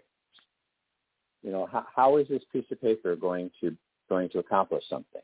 And and and like, you know, I, I'm still waiting for some for, for some leftist who's posting all over Twitter and saying we have to do something to respond and saying, well, well, if if people couldn't get guns, then then this uh, wouldn't happen. Like, oh, really? How how would you make it so people can't get guns? You know, how how would it? You know, there's You know, 392 million. The, we need to start divorcing the crime problem from the Second Amendment. The Second Amendment has nothing to do with crime. The Second Amendment says purely that the government cannot engage in gun control. Maybe we should make it that statement. The Second Amendment says the government cannot engage in gun control. Period. And it's an Yeah, and all, as we all uh, all rights are absolute. Right? The government cannot restrict rights, otherwise it's not a right. So the fact that it is a right in the Bill of Rights means that it's absolute, and the government can't touch it. The government cannot engage in gun control. The Second Amendment says we have an absolute right to keep and bear arms. And the reason we have an absolute right to keep and bear arms is because those arms have to be instantly available to exercise your right of self-defense. So any restriction Well- on bearing arms defeats the amendment too. But The crime, Supreme Court. go ahead. You're you're you're quiet again. Court, I can't hear you. notice part of Heller I can't hear you. interpreted their arm. Now you're back. Okay, you, you, you fade for a second. I'm not sure what's going on. I, I didn't do anything differently. Um, Yeah, well, it's not your so, fault. um, so um, I didn't move. Um, but anyway, so you know the Heller decision, the District of Columbia versus Heller. Mhm. Um, uh, he um, um, did include an interpretation of bear arms, and it, it and, and the Supreme Court ruled that, it, that historically, the, and and why historically? Because we're trying to understand what did they mean at the time they wrote it, and That doesn't matter. Historically, well, w- they look at all different kind of clues, um, and so they say that bear arms historically meant to hold it out in front of you, ready for use. Like, like you know, how many men, like how many men does England have bearing arms? It does not mean that you own a gun and you have to have it disassembled in your backpack. It means holding it, you know, ready to fire, as the Supreme Court has ruled. And you know, but the thing is, is the leftists are furiously debating, you know, debating this. They want to say, no, it's not. A, I mean, they're, they're furiously debating that it's not absolute. That, But all um, rights are absolute by definition. And I, I can prove that right now. Because if the government touches a right in any way, by any degree, even the most infinitesimally small degree, if they touch a right, it's not a right. It now becomes a government-regulated privilege. So of course all rights are absolute. It's they are- impossible to it- say otherwise. We proved that. I proved that in the furiously Substack article. that. I know, but they're debating nonsense. They're debating something that this is not debatable. So Well, all rights are absolute or they're not rights. So if you have something in the Bill of Rights that's not a right, or, or they're saying it's not a right, then they're they're being irrational. But they're saying they're saying that Go ahead.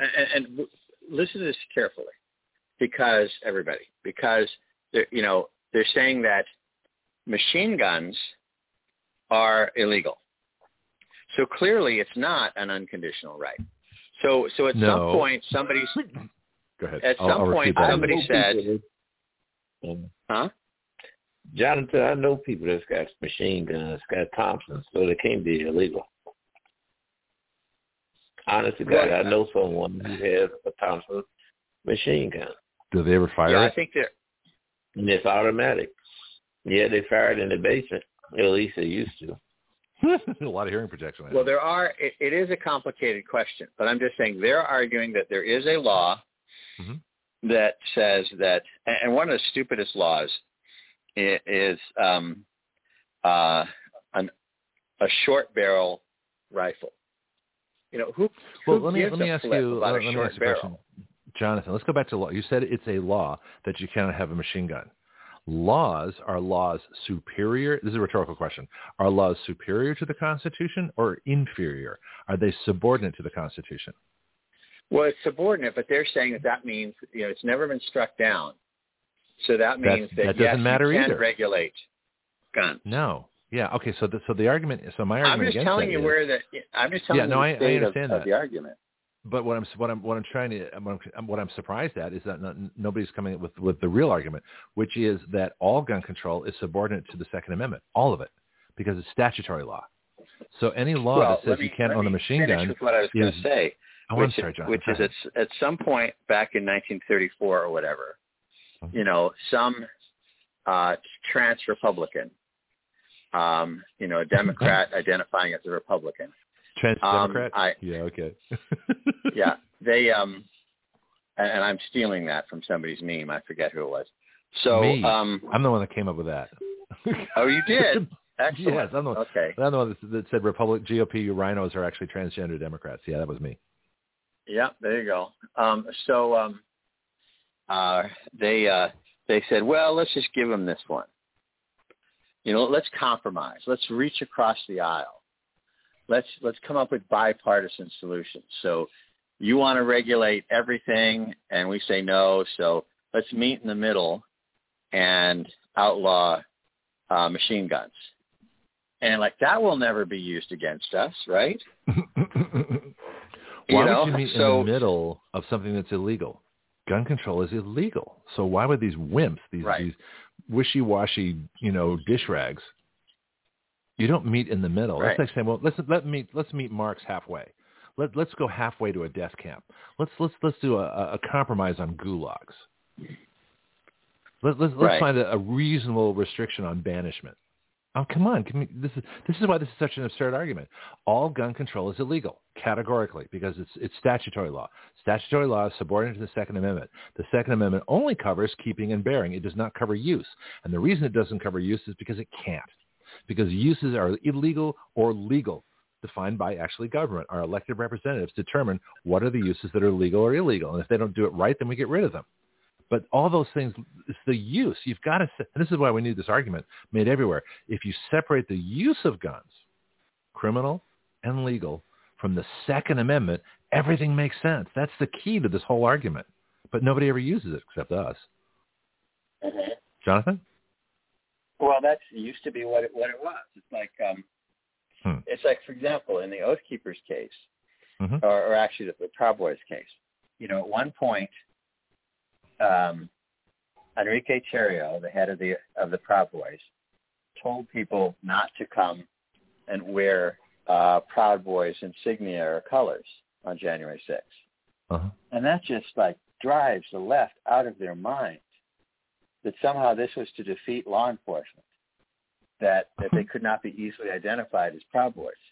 Hmm. But that but you're not you're not a subject of law enforcement because of who you are. Mhm. You're you're subject to law enforcement because of what you do. You know, simply being a Proud Boy is not illegal. Yeah. Um, How about being an FBI uh, mercenary? why wasn't the FBI mercenary wearing FBI T-shirts on, on you know it said FBI? Oh God, that's a great argument. Yeah, um, you can use it. I just thought of it.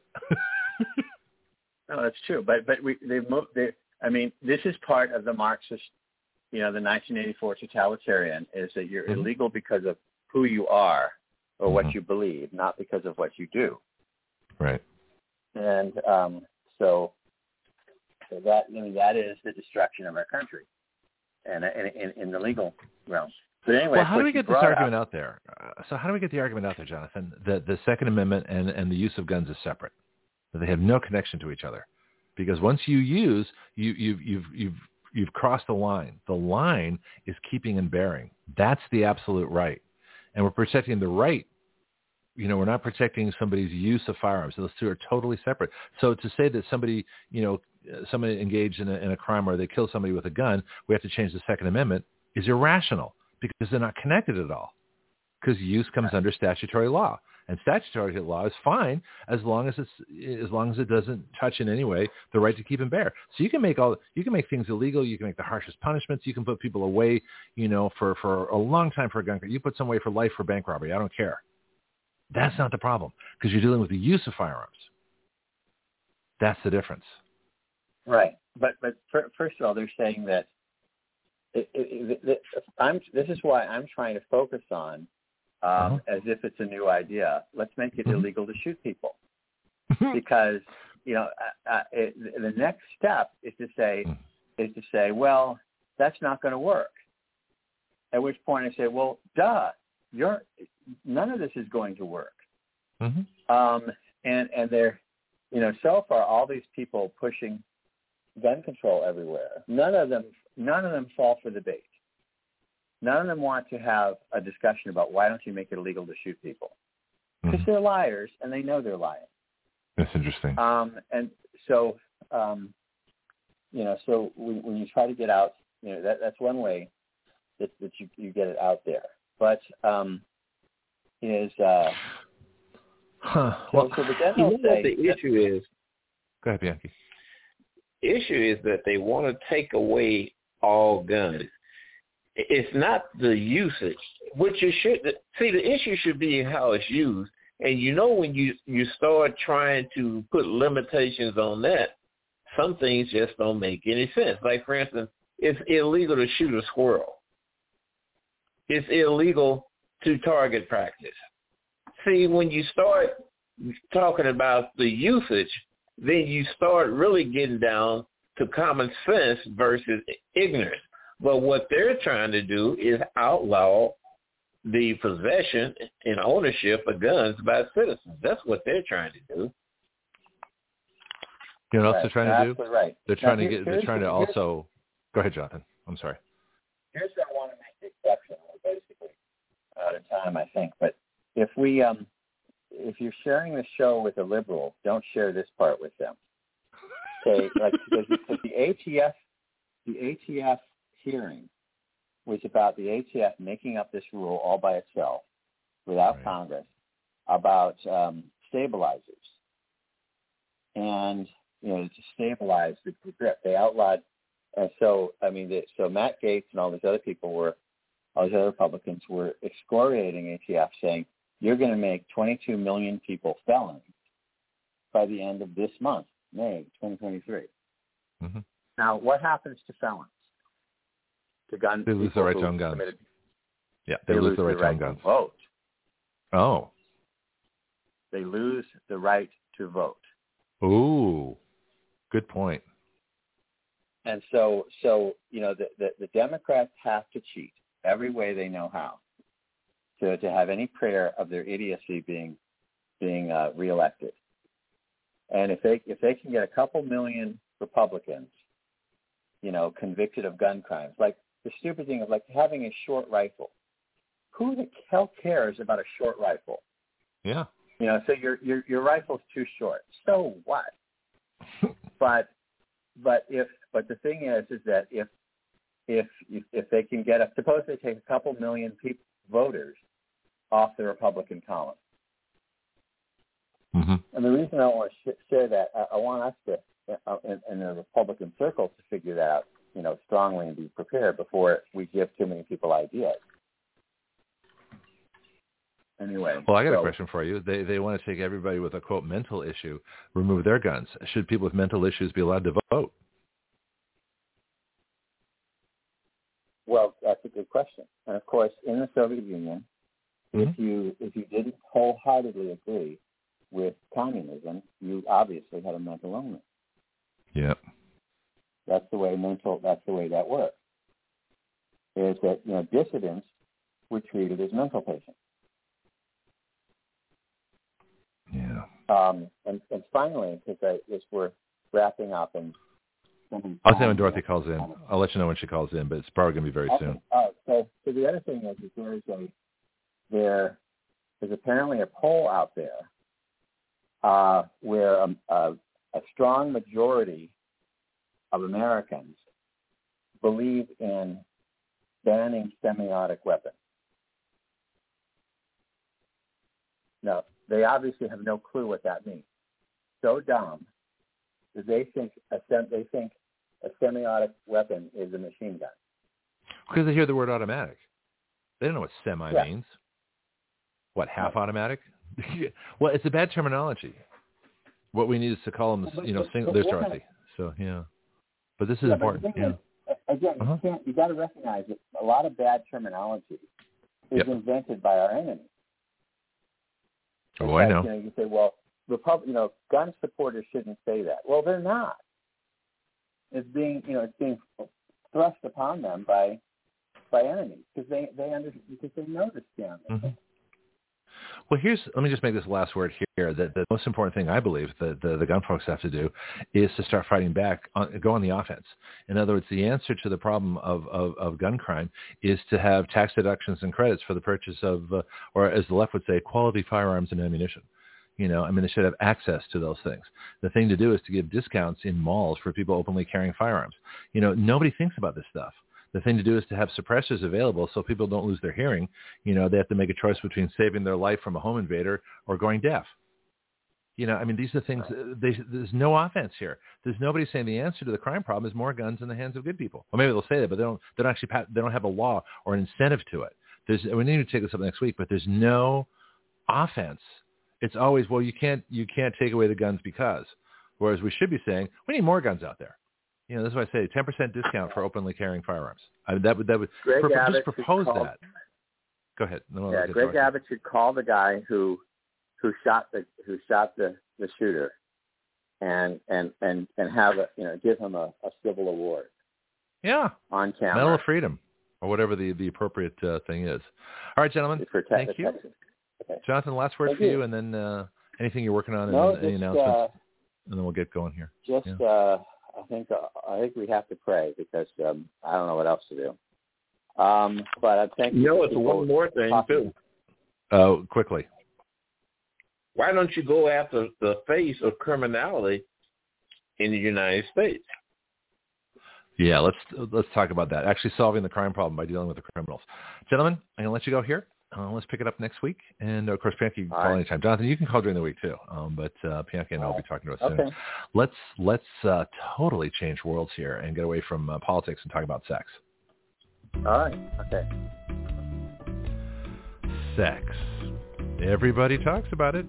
Some of you are even doing it. But are you really talking to the person you are doing it with? It all comes down to communication. That's where Dorothy Diana comes in. Dorothy is a sexual health nurse educator. She has studied hypnotherapy, Reiki, and many other disciplines. And what is sex without sensuality? Something has to light your afterburner. Join us now for a sometimes very frank and occasionally quite descriptive conversation of sex and sensuality with Dorothy Diana. So Dorothy, are guns sexy? I mean, if we had a, a calendar of like really hot women with, you know, uh, semi-automatic rifles, you think that'd be pretty popular? I do. I do. I think it's popular because of the two different sides, the like contrast, the cultural belief of a woman traditionally combined with this super tough, you know, almost if you think about the pioneer women, you know, pioneer men wanted a woman that was, you know, sturdy and tough and Mhm. you know, I don't think that's changed much. I think you know, and in the homeschooling community and and I'm just going to without being stereotyping anyone generally um a man that has a lot of life skills and can build things and can hunt and can you know, dig his own well, of which I know a lot of men like this now Mhm. they don't they kind of love the idea of a woman who's super capable not necessarily masculine but but strong and capable and What's i think the, difference? girl the beautiful girl Yeah. with a gun well i want to say the girl that has self care because i'm in my mind these pictures are a beautiful woman that does self care um with and now your self-care gun therapy with Dorothy Diana. yes. So self care on the inside, taking care of myself. I love myself. My body is Mhm. healthy. My skin is healthy. My hair is healthy, and also My um, gun is I racked. enjoy yeah. maybe My gun is hunting or or yeah. yeah, I can produce. I can protect myself. You know, um, you you you're the first line of defense, my masculine man, but I've got your back, right? Yeah. Yeah, that's uh, that is hot and sexy. I love it. Okay. Well, see, it's funny because we have a lot of uh, I have a lot of friends who are uh, women gun uh, like professional folks like the DC Project. You know, they're gun advocates, and so a lot of gun competitors. Uh, I started off with Carrie Lightfoot, uh, someone that would be very interesting maybe for you to chat with. Uh, the well-armed woman. She's a whole gun uh holster clothing you know bag accessory everything you know as well as you know the, all the right stuff to go which gun you know it's, it's really it's fascinating it's a whole world of women and guns that'd be worth uh It, it uh, is, and it became exploring, so much. I yeah. think this went through, and this went through Mhm. the roof during the pandemic. Uh, Mhm. I was um, first time in a gun range during the pan. Well, that's not altogether true. I had a wonderful police officer boyfriend in my late twenties who took me to the range and taught me safety. Uh, he Oh, was very technique specific. I'm so grateful to him, and I took that foundation. But I was never drawn to it. I, I thought this is. I will try anything once. So I thought, well, Mhm. even this isn't my thing. Wow, how fun, you know, and zany. It's- But once the the. Pandemic guns hit, are sexy. We need to do a gun show. guns are sexy. We let's put that on. I well, don't want to take it too far away from your topic, the but pandemic hit. The, pa- Yeah, the uh-huh. pandemic hit, and my, like a lot of other women and mothers, uh, we were paying attention to the news and following politics and following what happens in communist countries. And you don't want to think this way, but I would show up at the gun range in New Jersey and here in Charlotte because we had a beach house there. So in the summer, I would I would you know go over to their gun range, and um, I so many housewives and and and I'm going to be honest, like timid looking housewives where you could tell it was their first time and I saw a lot of single moms and my heart just broke and I thought you know what? I'm just going to say it. Our men better step up now. If you if you're wishy-washy and don't know how to defend yourself and you haven't learned those skills please um, do us all a favor and get in the range get your concealed carry even if it's not your political belief even if you've been told that guns are naughty. You know we're past that point. and um you know i'm proud of the women that have stepped up and gotten the skill themselves but you know i really think our men need to across the board you know have this skill and have a few weapons that's my personal opinion i don't know we're not i didn't really come to talk about this i'm talking about the layers of sexuality but i love these I know we'll, we'll we'll do, we'll do a guns and sex show at some point, and I'll, I'll invite maybe some other callers to join us on that one. Um, but uh, I think guns are sexy. I feel hot, like if there's uh, a guns and sex show, I feel like if there's a guns and sex show, there needs to be extra safety tips. I mean, I'm not sure, but when you put guns Did I take you out of your together, comfort zone, darling? I'm just thinking guns and sex together. I don't know. I don't know. I don't either. That's why I want to talk about it. Let's get to your topic. I'm not sure about that. we'll, go, we'll come back to this another day. Yeah, there's that's a that's a huge one. Um, I think really we're fun thinking show. about it. I'm enjoying today. possibly. We're we're having way too much fun today. Yeah. Well, I'm thinking about it maybe differently. Like when you say guns and Uh-huh. sex, my mind is going to that show we did where we were talking about the interior decorators that specialize in the special sex rooms. Um, Mm. And it's pretty intense and pretty hardcore. That was early on. I don't know if you remember that. But um, Sort of. Not so really. you say Not, not guns and sex, specifically. I'm thinking, Yeah. okay. yeah, there's a special, you know, people are having it's a trend. They're having them built in their homes. But and you and I both agree that shouldn't every room just be a sex room? Why do you have to have a special room? Exactly. Every room is a sex room.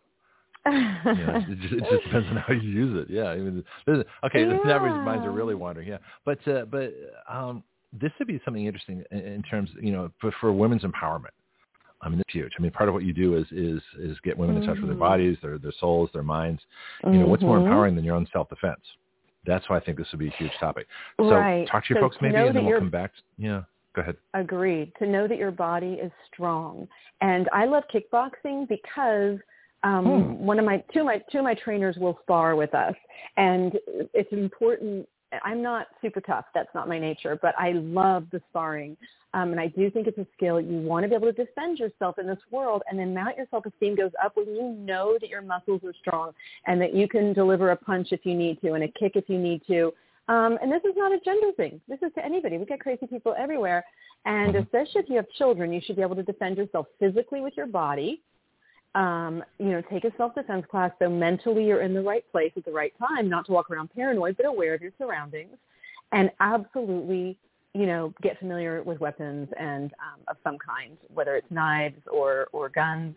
I agree, and that's that's a that's actually tapping into the here we go the masculine, um, the positive masculine side of a woman. She's now integrating that masculinity, which is very healthy, because a woman who's entirely feminine um, is a little groundless and chaotic. I'm going to be honest, and we won't you know get too deep into that. But part of what you're talking about um, is a sign of a woman with a healthy integrated masculinity, which which a, a partner I say should look for in a woman, honestly. Not Mhm. necessarily you have to have guns, but you, you know, you know how to protect yourself on some level. You're not just um, damsel in distress, right? Yeah. Well, uh, anybody I'm interested in doesn't have to have guns, but they certainly have to not want to, you know, take away mine. so that that's that's where I Oh, draw a line sure. there. But yeah, I would too. So, so let's get to let's get to our, our topic du jour because I know you had Oh. uh, we started continuing from last week. This is fun though. We got to pick, We we'll pick this up again. Yeah. Okay, so we talked about the um, five feminine geniuses, and those are important because without tapping into those and being super connected, a Mhm. feminine energy person, which I like to call a woman, um, Mhm. Will uh, will not be fully realized. So you know you can walk in any public place and kind of glance around, and you'll see some women that have these slouched shoulders. Their face looks a little angry. They just look burdened and worn down. Um, you're not getting this feeling of vibrant life from them. And then your eyes wander, and you might notice a woman who has a smile. She's giggling. She looks a little feisty. Maybe she's elbowing her friends. Um, she looks like she takes care of herself. Uh, she looks happy, and there's just a radiance of um, joy and kind of I like life and you know, there's a difference. There's a, a palpable difference. And Mhm. these five geniuses are a way a woman who is the first kind of woman can begin to tap in and get that sort of radiance and vibrance that not only makes her feel amazing and make good choices for herself, also helps her create boundaries with others so she's not overburdened, and also honestly helps draw in men and friends and jobs and situations that are super positive and better. Um, it, there's something very magnetic. So these five geniuses begin to work on tapping into these um, for anyone, but especially for someone who, who identifies more in the feminine. Uh, Mhm. The curve of movement, so moving with the curves of your body more than linear and rushed all the time. Sensuality, uh, what smells good to you, what feels good, what tastes good, noticing beautiful things and allowing them to, to dip into your senses moment by moment, day by day, noticing beauty, thinking into pleasure. And we've talked about all this before, so I won't get to it. I'm just covering briefly. But uh, emotions. What are your emotions? What does your heart say when you're feeling anxious, when you're feeling angry, when you're feeling blameful or resentful? When you're feeling happy, when you start to cry, what is your heart telling you? Get in touch with your own emotions. Be aware of them. This is emotional intelligence. Process them and also notice others around you, the ones you love, and being able to reflect their emotions and and um, connect with them without uh, trying to stop other people's emotions or change them. Right? This is a Mhm. feminine genius. Um, communication, uh, being able to verbalize accurately what your heart and brain are both saying and receive others' communication. Uh, connecting with others, uh, really connecting, not superficially, but really hearing and seeing another person for who they truly are authentically. This is a feminine genius, something that um, is a beautiful thing to practice. And intuition, so that gut feeling when something isn't right or something is, and just really practicing the skills of honing in um, and paying attention to intuition. And the five layers of sexy go along with this. Are five layers of sexuality because the more you tap into those five geniuses, the more you're able to get to what what Sheila Kelley calls, and she's my favorite mentor, but there's mm-hmm. many other philosophies and authors that talk about this in different ways, but what we call soulful sexuality. So actually fully owning and connecting with your sacred sexuality, not ashamed, not presenting or performing, not trying to lure others in, not trying to get the best selfie, literally just embodying this deeply feminine, magnetic, soft, receptive um, sexuality. Yes, that's the goal. That's the end goal. That's the and I've talked a lot. So anything you want to say so far? Oh no, no, I'm just I'm just listening because yeah, I, I figure I talk too much sometimes on this show. Um, but uh, you could say the word performance. I mean, uh, that's the first thing. Mm. I, that's one of those words that's like a, a, trigger word for me. You know, guys perform. Yes. Know? And mm-hmm. and that whole well, that whole idea. Too. Well, that was my question. How yeah. do how do women view performing? What is what is performing in terms of women in terms of sexuality? So it's pathological, Greg. Performance huh. and and women is taught at such an early age now. Um, think of toddlers and tiaras. Think of um, girls in social media, Snapchat. Uh, pornography is introduced to both genders at an early age and without the parents knowing most of the time that age is nine most uh, frequently now is the average wow. age and then U- us That's bad. peggy orenstein peggy orenstein wrote a fabulous book that i'm going to i don't like the word should too much because i feel like it's shaming but i feel like every parent should read this girls and sex what she what she revealed and this book was written 10 years ago she spoke with more than 70 young women between the ages of 15 and 20 all socioeconomic backgrounds um, she really did a good job getting a wide distribution, uh, so it's not just big city, small town. Um, mm-hmm. What were their first experiences with physical intimacy? And she said she found that pop culture and pornography literally have turned our women into nothing but performance. So it's all how does it look? How do I look? How does he see me? Am I orgasming correctly? Who even cares if it's a real orgasm? Just make sure he thinks I am at the right time. But really it's more about him and does he still like me and will he like this?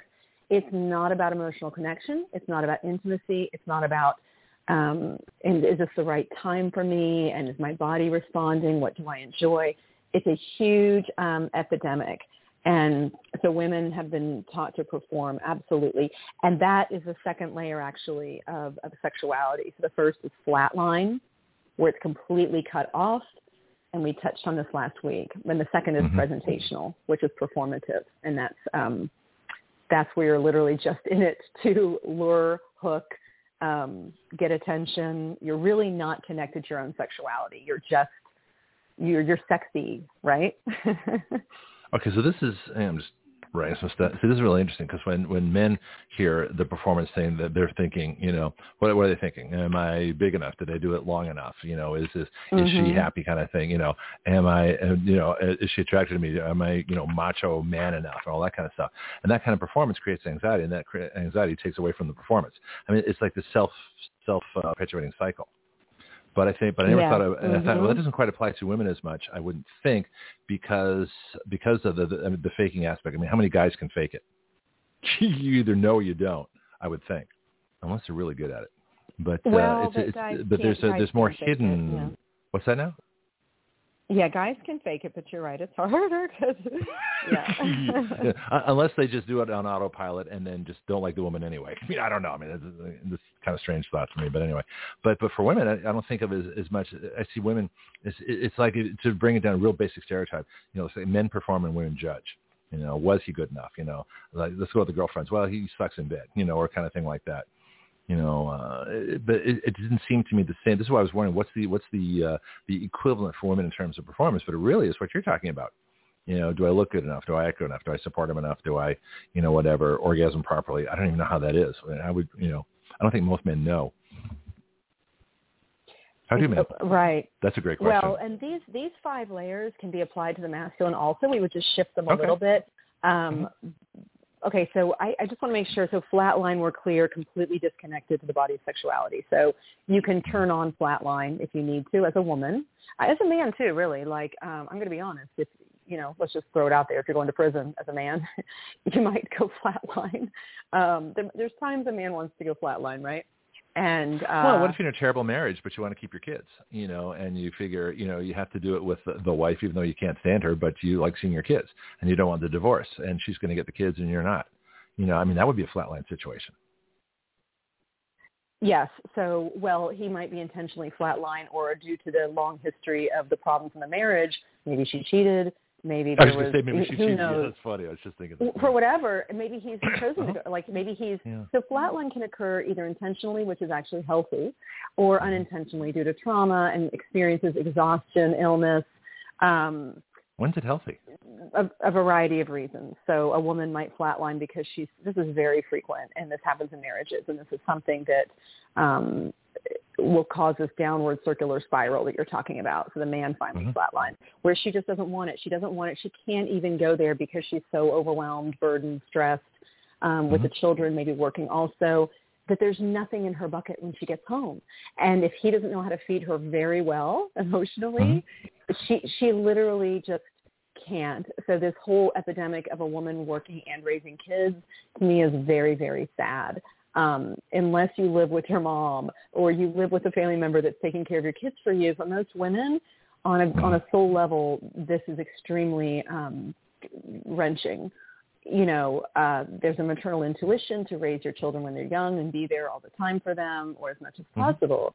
And when a woman is trying to follow culture's advice by being that boss lady or for financial reasons she feels like she has to, um, this will lead to usually a flatline sexuality at some point because she just can't do it anymore. And then if she's married, um, you know, obviously we know where that's going. So so that is an induced uh, an induced flat, flatline. Also religious uh, shaming, body shaming, which I work with women a lot who have gone Mhm. flatline due to their um, childhood in one reason or another, and we wake them back up and we get them on these on these um, different levels. So, very fun many- to watch. How many marriages do you save by unflatlining either the man or the woman, or, or preferably both?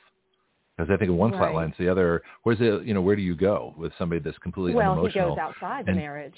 He'll go Yeah. outside the marriage, and Right. and then we say, oh, what a jerk, what a jerk, what an a-" no. You look, I, I everyone's responsible for their own decisions. I'm I'm never going to say, well, you can't control your body, but men have testosterone and they need sex to feel love. They need, and that's not across the board. There's a spectrum here also. So, but Uh-huh. for the general, the, the masculine body that's healthy um, needs some kind of sexual outlet, and you know, so is that, hopefully is it's, that it's proven the marriage bed, right? Uh, I'm just is that proven Mhm. biologically that men, men, you know, suffer without sex? There's just that biologically, it's just not good. I mean, there's a, there's a reason for guys having sex. Well, let's think about evolutionary biology, right? So the goal Okay. is to to have, and let's think there's less people on Earth. The drive for human survival, the reason we Mhm. survived, is Mhm. because men would spread, would make sure that they impregnated women and the and the best Mhm. fit women. And um, you know, if there's a shortage of women, The strongest women with guns, you know, then it'll be several women, right? Yeah, yeah. Okay. I mean, Well- it's, it's it's there's nothing wrong with it, but when you take it to modern day, Mhm. you know, it takes work in a marriage. Obviously, it takes work in a committed relationship, and to to try to pretend that um, that a woman can be fully vibrant and alive, but be stretched in a million directions with all these demands on her, and not be Mhm. having time for self care or or be romanced at all, and just expect it to, you know, um, have a healthy sexual relationship is is a little much. So you know, yes, you can you can fix the flat line, but usually you want to fix the things that are causing the flat line first, right? Well, I would think so. Uh, Well, you, you can't do one without Mhm. the other. It's just you, you got to fix the symptoms Right. first. But uh, I don't know if you. You can't just say have more sex with your husband so your marriage is good. Yeah, no, you that's, need to no, have sex with him. That's his, that. and I've heard that being said. I've heard that said before. Really? Your job is to have sex with me. You're my wife. Your role job? is you've denied me. You have not fulfilled your responsibility. That is going to have the opposite effect on a, on a woman. That kind of Well, language, you- right? Yeah, 'cause you, that's the power trip. But here's the problem, though, for for guys. You know, if if there's, there's I believe this, is the biological need for for men to have sex. That's that's part of our health. That's part of it. It's like exercising. It's like good diet. It's like you know all those kind of things. Um, Dr. Laura Schlesinger, when she was on way back when, said something really interesting one day. and I was listening to her show, um, which I thought was was pretty good. Sometimes, yeah, occasionally, I totally disagree with her, but for the most part, she seemed right on. And what she said was that that, that sex for men is biologically related, you know, because of the, the the the sperm aspect. But women can have sex just for recreation It doesn't have to be. Re- re- be for fun or or reproduction or both. Ideally, you know. Um, but with guys, so there's a there's a different biological difference right there. And so because Yes. of that, it's not the imperative isn't there. But I don't I don't know now is the health aspect there too? Do women suffer if they don't have sex the way health wise the way men do? So I don't know about the science on this one, Greg. Less has been Okay. done, but I will say anecdotally, there's many women that will say when they're having a happy sex life, their skin is better. I mean, we know that orgasm, if we get into the science of orgasm and the body, what happens in the body during orgasm, so it does dilate the blood vessels. It has a lot of chemical reactions that would stand to reason. It would actually have um, beauty and anti-aging, and anti-aging benefits. Beauty and yes, Really? versus cortisol and adrenaline. Yes. So there's my Huh. feeling on this, and I would love to research this more. It's exciting that you're bringing it up. Um, I think it's another topic. Is I We'll believe there's it, probably because I know women who work with energy healers because their hips have ached for years, and once Mhm. they enter a healthy relationship uh, or go to an energy healer, one or the other, um, because it's an energy thing, their hips suddenly stop heal stop hurting, and they have better mobility. And um, How about you can make a joke. Well, it's because they're being stretched. I can take care of your hips, honey. Just, you know, give me 20 minutes. Yeah, right. But no, Well, it's, it's really an energetic thing. And these are women that do yoga and they tried everything, right? They tried everything, Uh-huh. medications, and there's just this constant hip and joint pain. And as soon as they enter a really loving, supportive, healthy sexual relationship, it's gone. And there's so many stories like this. So That's fascinating. um, I 100% believe a healthy sex life, and that means a healthy emotional life. So you can't have one without the Mhm. other, really.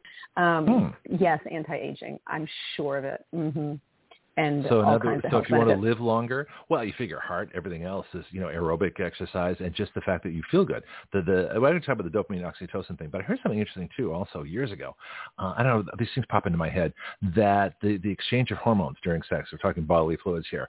That female to male hormone exchange stuff is actually better. There's benefits for men having sex by being exposed to female hormones. There's benefits for you know the the whole sperm fluid thing. Um, that it actually is a Mhm. benefit and I, and I've forgotten Mhm. what that relates to, but uh, you know more than me on this one. That sex actually is a, a transfer of good stuff, as well as potentially bad stuff. yes, stuff. and so That's we know STDs that, and things, like, but there's a hormone component I don't know. also. The more I learn, okay, Uh-huh. STDs are ubiquitous. You cannot Right. avoid them. I mean, you could say, okay, the only way to avoid them is abstinence, right? Even with Right. abstinence, we know that 80, 80 something percent of preschoolers carry the herpes one virus in their blood. So they've already Who gotten does some eighty percent of who? Preschoolers. This was a study done done a long What time really? ago. Um, Wow. When they say how common is it, because only a lowered immune system will express herpes, right? You can carry Okay. herpes your whole life and never have a symptom, um, Hmm. both genital and uh, and oral. So. Um, Sorry, my brain just went. Same with HPV. So cervical cancer, they have this Gardasil and this terribly damaging vaccine Right, I've heard uh, about that one. completely unnecessary, completely unnecessary. The main preventative for HPV is regular PAPs and decent protection. 84% of uh, people carry it, and it has a 65% infectivity rate. Don't quote me on that. That was 20 years ago. I did this research um, for a Mhm. paper, but honest, way before the vaccine came out, the number one across the board is, is, is regular PAPs for women. So to make sure the cervix is healthy, and even probably more than the number one, probably the real number one, um, if you take it out of allopathic medicine, is nutrition, healthy, don't smoke, don't drink, stay happy, stay healthy, um, take your vitamins, eat your fresh veggies. Then a healthy immune system will fight off everything. A low sugar diet, you will eat your own pathogens, right? So um, sexual transmitted diseases, are- you really can't avoid them at all. You can lower your um, risk, but um, back to what you were saying, we know Mhm. that, that semen, semen helps soften the cervix for a woman who's going into labor. We know that that's prescribed by midwives. Yes, have sex with your partner. Um, Have sex when when you're you're pregnant? in- That's actually beneficial. That's with your early stages of labor when you when you, Oh, with labor. you know, you know right when they say oh the baby's late or whatever they say the baby and I don't believe in that either I think it's a guess date but um but no it is and this is lots of research No, I I'm believe you. telling I I, just- say these things I just love all they're the things we based on years of research on this you know the hospital birth versus the home birth um and Right. the, and the actual statistics on that. But um so yeah one of the thing ways you can uh have a wonderful set up natural labor is to the the, the semen softens the cervix, um, helps the dilation, and I pro- I believe without having researched this in depth that there's probably other health benefits. and I love that okay. topic. That's what are you laughing fun. at? Have I have I embarrassed because I the love doc? The topic because I'm laughing because the researching is going to be fun. I bet Okay. there's not a lot of science on it though. All right. Yeah, it'd be interesting Okay. if we could actually break some science. In other words, if we if we could uh, the things that we talk about here, because we are this whole show, you know, not just you, but everybody on this show is on the cutting edge of, of pretty much everything. Um, so that would be interesting if we could Gosh, I need to go to get my study. doctorate. You do. If I get my doctorate and I write these Mhm. topics down, how Mhm. fun would that be? I've kept thinking, what I don't know if I have time to get my doctorate, but um, but You don't need a doctorate. really Listen, fun. I I write I love think it some though, some of the best. with your people. Yeah, but wait a minute, hang a on. doctorate, you get to talk to people who love the same thing, and you get to work together, and I do really well with that. well, I talk to some of the most important people in the country.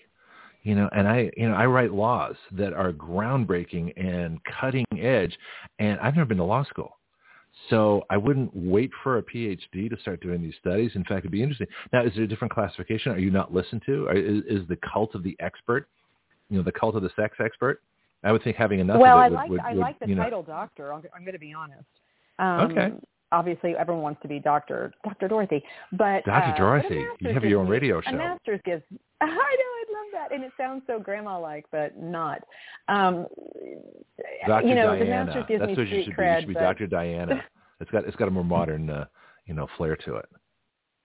I, let's talk But about why- that later. I love it. Um, okay, so but why do you have to be a doctor? Uh, why do you You have to be a doctor? You talk about, but you talk about you could publish studies. Why Oh, couldn't you? definitely. I'm so good at research. It's like my favorite thing in the world, and I can Okay. sift through it quickly, which is why the pandemic didn't trick me because quickly I looked at the conflict of interest and like, who's sponsoring this? Oh, okay, Bill Gates. Who's sponsoring this? So oh, when okay. did, you know, is, so sideline, um, but when you did you first realize that uh, you're being lied to in the COVID thing? Oh, it was horrible. My jaw dropped the whole first two weeks of the news because it was just so um it was so clear that it was a fear thing because they weren't telling people how to protect themselves. I can't get into that right now because I have to talk about presentational sexuality. Okay. Um but it's a great topic. Okay, so well, we that's why you're on the show because you think. No, I'm serious. That's that's that's probably. I mean, I didn't think of this just now, but that's a big part of I think why you're here because you are independent enough. You did think about this. You know, you've got the the logic and reason filter, uh, and you love doing research. So I mean, these- these are all like like action radio primo qualities. But anyway, go ahead. I'll I'll, I'll shut up now. And I Your have, turn. I don't, while I'm thinking of it, I actually have a friend that I want you to meet uh, that Okay. I think you would love her on your show. Mm. She's, whew, she's a fireball and she's been all over the world, talks about nutrition and corruption. I just thought of her. I'm going to let her know. Um, Nutrition Yeah. and corruption. That not just that. I mean, she can talk about, title. you talk about pandemic stuff. She has her own telegram. She's been on the cutting edge since Okay. the beginning. Um, she wasn't famous going in, so she didn't get as Uh-huh. big a crowd as some of the ones that went in, you know, like Naomi Wolf. But anyway, I'm, I, let's do that for later because um, Okay. I want to finish this, but you're going to like her. Yep. Uh. Lori Cohen Peters. Um, okay. Mhm. So healthy flatline, we talked about that. Unhealthy flatline, we talked about that. So the goal is Mm-hmm. to be able to go into flatline if you need it. The next layer is presentational or performative, and that book, Girls and Sex, is a must read. A must read, at least the clip notes, because it was very revealing, and you're having a lot of women out in the dating world right now which have been affected by this. And so that is not the ideal partner. And, um, you know, so to be able to, for a man to be able to kind of recognize that would be very beneficial to save himself some heartache. Um, if a woman is hanging out in that layer, that is not going to be a fulfilling relationship with intimacy, honestly. Um, Sorry, on the flat line or what? fourth Or, or was Mhm. that presentation? Was that flat line you're talking about? that's very superficial, very superficial, Right. very external, um, all surface, uh, looking like oh, we're talking presentational. So in other words, presentational the- level two, layer yeah. two, yeah. the honey so, trap, um, or whatever they call them. The Yeah, so we have subtle. So uh, so just beginning to come out of flatline and um, just beginning to kind of taste what is it like to actually allow myself to look sexy. I've never embodied it. I haven't Mm-hmm. integrated it. I'm just, for whatever reason, just tasting it. Um, this is very sweet to watch in the dance practice I teach because we, we get through these layers. And you can Mm-hmm. tell when a student is, is cut off and then begins to um, feel it. and it's, it's very cute and uh, Mhm. sweet and wonderful, um, but timid, very scared with it. Uh, this is the one that as soon as they detect you say something like a man on a date, as soon as it seems perceived that he says something indicating sexual attraction, you know, like a clam will go right back into their flat line, right? Yeah. You know, they like the attention, but they're very afraid of it. So, um, wholesome, But sex is fun to talk about. So that that's part of flirting is is you know the innuendos, you know the little the little subtle comments. I mean that's that's part of the mental play. A hundred Mental percent. You're foreplay. preaching to the choir, Greg. I know this. I'm Mm, soulful, okay. baby. Um, Yeah, oh I know, but I'm just saying that. But just, but where but there's a line. There's a difference between using sex to attract somebody in a presentation and and flirting and just having fun with somebody as you should get to know them. Okay, here we go. We're, we're going to talk about that. We're going to, you're ahead of me here. Um, Oh, wholesome, authentic, and presentational. So, and again, I'm using Sheila Kelley's words, and this is across the board in many philosophies, so we don't have to, but I just love her. She's my mentor. Um, Mhm. So authentic, Get her on the show. Oh, she would, I think she, well, I think she might be a little liberal.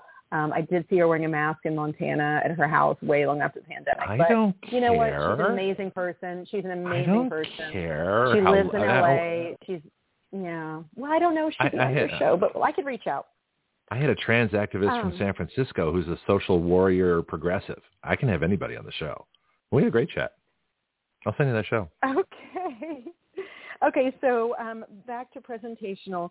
So um, the, an intentional presentational is more wholesome, wholesome and authentic. So I'm going out of the house knowing I look a little sexy, but I'm I'm aware of it and Mhm. I'm I'm feeling good about it. I'm not I'm not yet in the animated. I'm still sort of very shy about it, but um, it is an authentic reflection of my budding.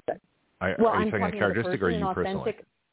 The Okay. person in authentic presentational is aware that they have a sexuality now. They're becoming slightly comfortable Huh. with it, and they're going to go out of the house.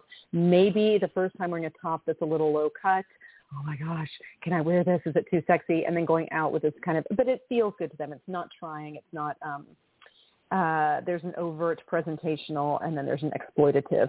And those are more um, the super forced, uh, overly done, you know, way beyond natural. You can picture, you know, a lot of Instagram photos in your head here.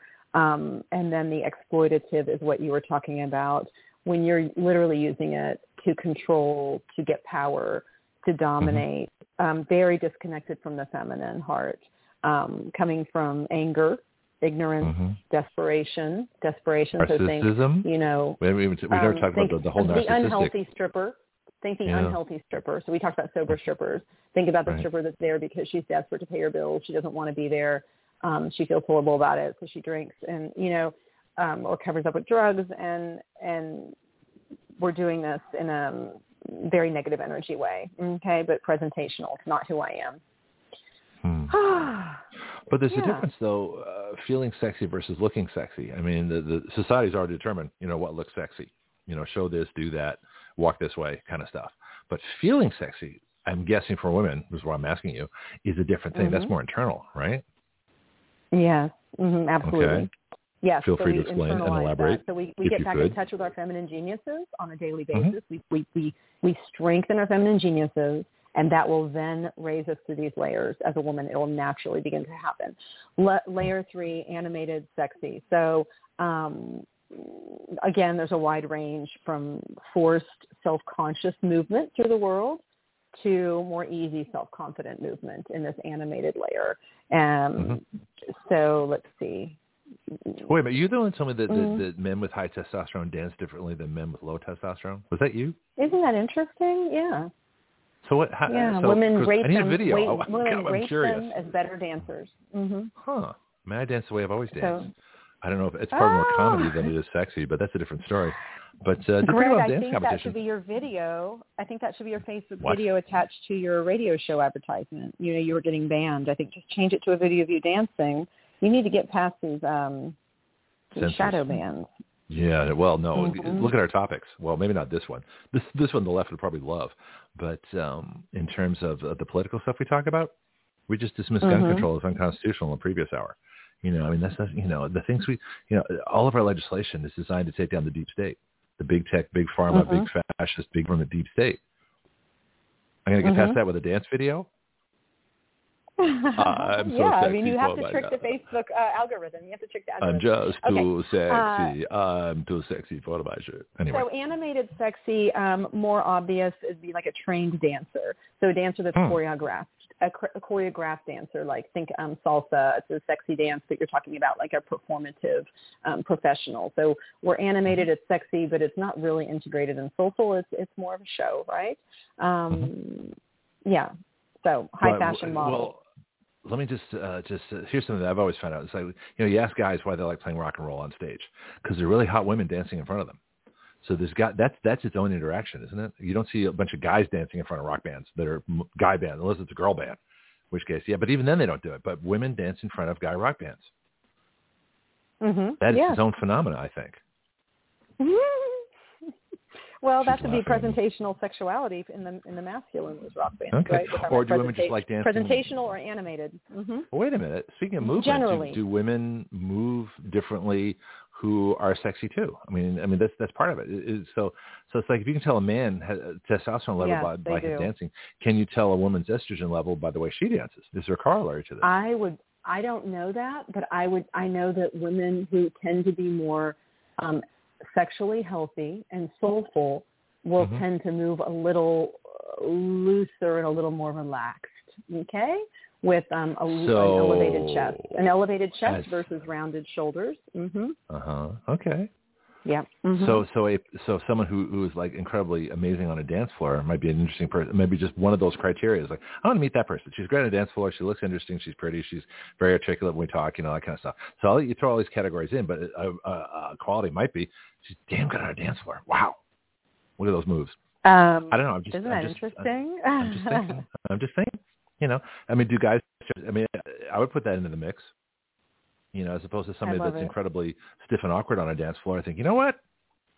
You know, that might that might apply to the bedroom too. You know, that might apply to anywhere. I mean, you know, who knows? Sitting in a I'm, restaurant. yeah, I'm taking Great. notes here because I'm loving. We come up with so many topics while we're talking, and uh, every show yeah, generates. like, dancing and I'd say every show level. generates three shows with most most reports, but with you it's like ten to fifteen. I, I honestly believe I've read about dancing and women dancing at estrogen level. I now that you're mentioning it. Well, I know Okay. that um, hip hip hip to waist ratio is related to estrogen level, right? But anymore with the fat transfers, you know, and Uh-huh. the body snatching with all these plastic surgeons, we can't rely on that. But um, Mm. I, with a healthy woman, a natural woman, um, not that healthy and natural have to go together, but uh, the waist Okay. to hip ratio, you know. But it's interesting about dancing. So that's a, that's an Um, estrogen thing, waist to hips, really? And but I do believe the dancing is going to be related to the soulful sexuality versus the performative. I mean, you'll have performative dancers, but imagine a woman. There's a difference between a woman dancing, doing moves, and a woman dancing freely, just sort of um, doing her own thing happily, right? So. Mhm. No, okay. Just Yeah, curious. and considering that, Yeah. I would say one is presentational and one is more um, emotional or soulful. So the third layer, or the third layer is animated. We talked about that. Mhm. The fourth layer is emotional. So a woman able to really feel her heart and emotions as part of sexuality just day to day. So the emotions in the heart are connected with the brain and connected with the body. So trauma causes disconnect. We know this, right? The the body is now Mhm. disconnected from the from the mind. There's dissociation, and trauma happens on a daily, unfortunately, on a regular basis for most children now. And it doesn't Mhm. have to be sexual. It happens at school. It's bullying. It's um, divorce for the parents. It's all kinds of things. And so that creates a slow dissociation. That's the trauma response if not handled at the time in an appropriate way. Um, and so a lot of people come into adult life, women especially, with, with bodies that are dissociated from their, their heart, their mind, and their sexuality. So once uh, once a woman is able to do all this work, which is actually Mhm. fun work, and enter an Mhm. emotionally sexy yeah, as soon as you state, say work, this- people are like I have to, I have to work at Mhm. being sexy. I have to work at uh, my emotions. I, no, I don't want to work. I'll just go back to work, so I don't have to work. we all me. have to work at healing. Yeah, I mean, if you're here to always be a better person and improve yourself, Mhm. you know, at some point So how do we get have such to a look deficit at the, though? Well, the inner minute, if- if world. we- uh, but here's a good question though, because we're born, Mm. you know, without these deficits. We're born without these conditions. We're born without the uh, the problems. Now, of course, I grew up in a totally dysfunctional family. I have my own set of challenges. Um, but uh, Mhm. even even normal average people have have healing to do. Who had you know decent families and you know got most of the jobs they wanted and uh, didn't suffer you know financial hardships or horrible marriages or things. They still have things they have to work on. So how does everybody get so screwed up? There's a question for you. Well, I mean, our our world is screwed up. I mean, so Okay. we have rules of parenting now that are opposite of what children need. So so babies need to be held. Babies need to be responded to when they cry. We have Mhm. generations of women who were told if you respond to your baby when they cry, they'll be spoiled. Uh, don't breastfeed too long; it's weird. Um, formula is as good as breast milk.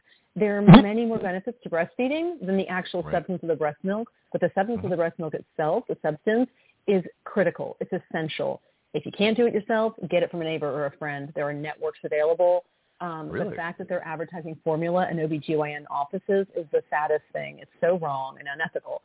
Yes, give a baby formula versus let them starve to death, but the formula is toxic, period. There, that, this is not a question. It is. And, and, and I think most women know this by now from me following my Facebook groups and, and women's chats. Um, it's not even controversial anymore.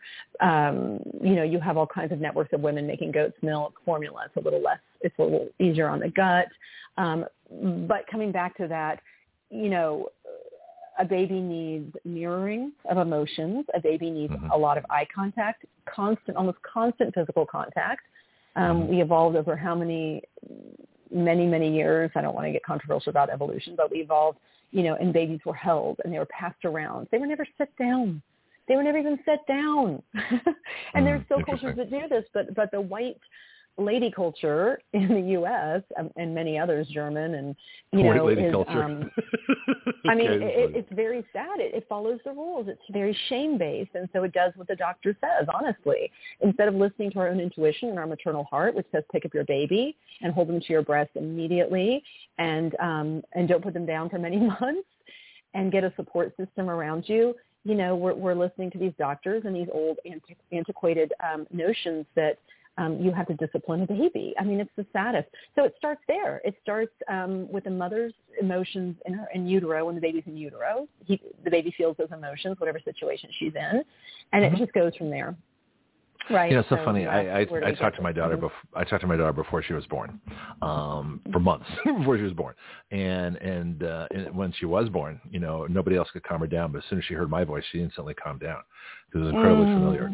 You know, I talked to her constantly, even when she couldn't speak English. I was talking to her. When she could speak English, she never shut up. you know, so my my kid, we had interaction for our entire life until she, you know, grew up and we both moved on. But we were always talking. We were debating. We debate stupid things for no reason. We I'd give her moral dilemmas without an answer to the question. And because we always talked, we're always engaged. And I think that's one of the biggest things that people miss. It, is so important to do that. Um, but uh, yeah, it's, you know, the, the normal, the parental rule, throw them out the window. If your kid's crying, pick them up. I never regretted uh, the time I spent or the, the you know the, the attention that I paid or or anything that we did. You know, and all the I don't these rules are Well- written by idiots. There, it's interesting because there are some people, there are people from some cultures that are shocked when they hear the babies even crying. The babies aren't, a, they, they don't even get a chance to cry. There's never Oh. anything to cry for. As soon as they squirm, there's a nipple in the mouth. As soon as they squirm, they're whipped out and held over the ground to, to urinate and defecate. Something you started on um, on potty training. I mean, Mhm. again, my third, I, don't, I think my third was, gosh, never even wore a pull up to bed because I followed the wisdom of of indigenous cultures and how they potty train and what they do, and it's actually very easy. The, these babies don't even wear diapers. The soiling is almost never because the baby will tell you when they have to go, and that kind of connection with your baby is insane. That that we're not taught this at all in our culture, but that is what feeds this emotional health, right? And the disconnect between what the baby is trying to tell you and and you receiving it and responding as a mother is what causes little trauma. And then I don't want women to hear, oh, I can't even do this right now. It's so much about intuition. So the more you heal yourself and, and trust your maternal intuition, you don't even have to um, you don't even have to research or question anything. You just listen to your baby, and that's a beautiful thing. So Hmm. Yeah, I got a, Um, I got a, a little digression for, for real fast here. I got a comment from uh, Marco on live chat. He's in the Netherlands Mm. listening. He says, "I'm a man and I Mhm. dance, but it's electronic dance music, so it might be different." Does the type well, of we'd music? like a video is, of that, Mark. Yeah, Marco, we want to see a video. Post a video. so we can Post a video evaluate to our live chat. Appropriately. that. Could be Yeah. your um, your picture on Facebook. I think that would get a lot more attention and likes. I'll be honest. Mark dancing, Mark in the Netherlands. I went to a party this weekend and I got to dance with a lot of Dutch friends. My friend Jeroen and his wife Anna had a Mhm. birthday. I have so many Dutch friends. I think Mark needs to visit the U.S. That's a different Marco topic. with an O. Um, he's probably Italian, but he's not Marco, Italian. No, I'm just a teasing Marco. name. Yeah. Well, I want to once we Let's- start building our mhm. international networks, I intend to take Action Radio on the road. So we've already got a trip planned to Belize. I've got a tour guide friend there. Um, Shelby, our cruise and travel person, uh, is uh, she's too busy for us right now, unfortunately. But uh, we're we're thinking as soon as the, all the vaccine mandates are gone, we've got Action Radio cruises planned. So this is going to be a serious deal. We've got a lot of fun there's things still to, to vaccine do. mandates.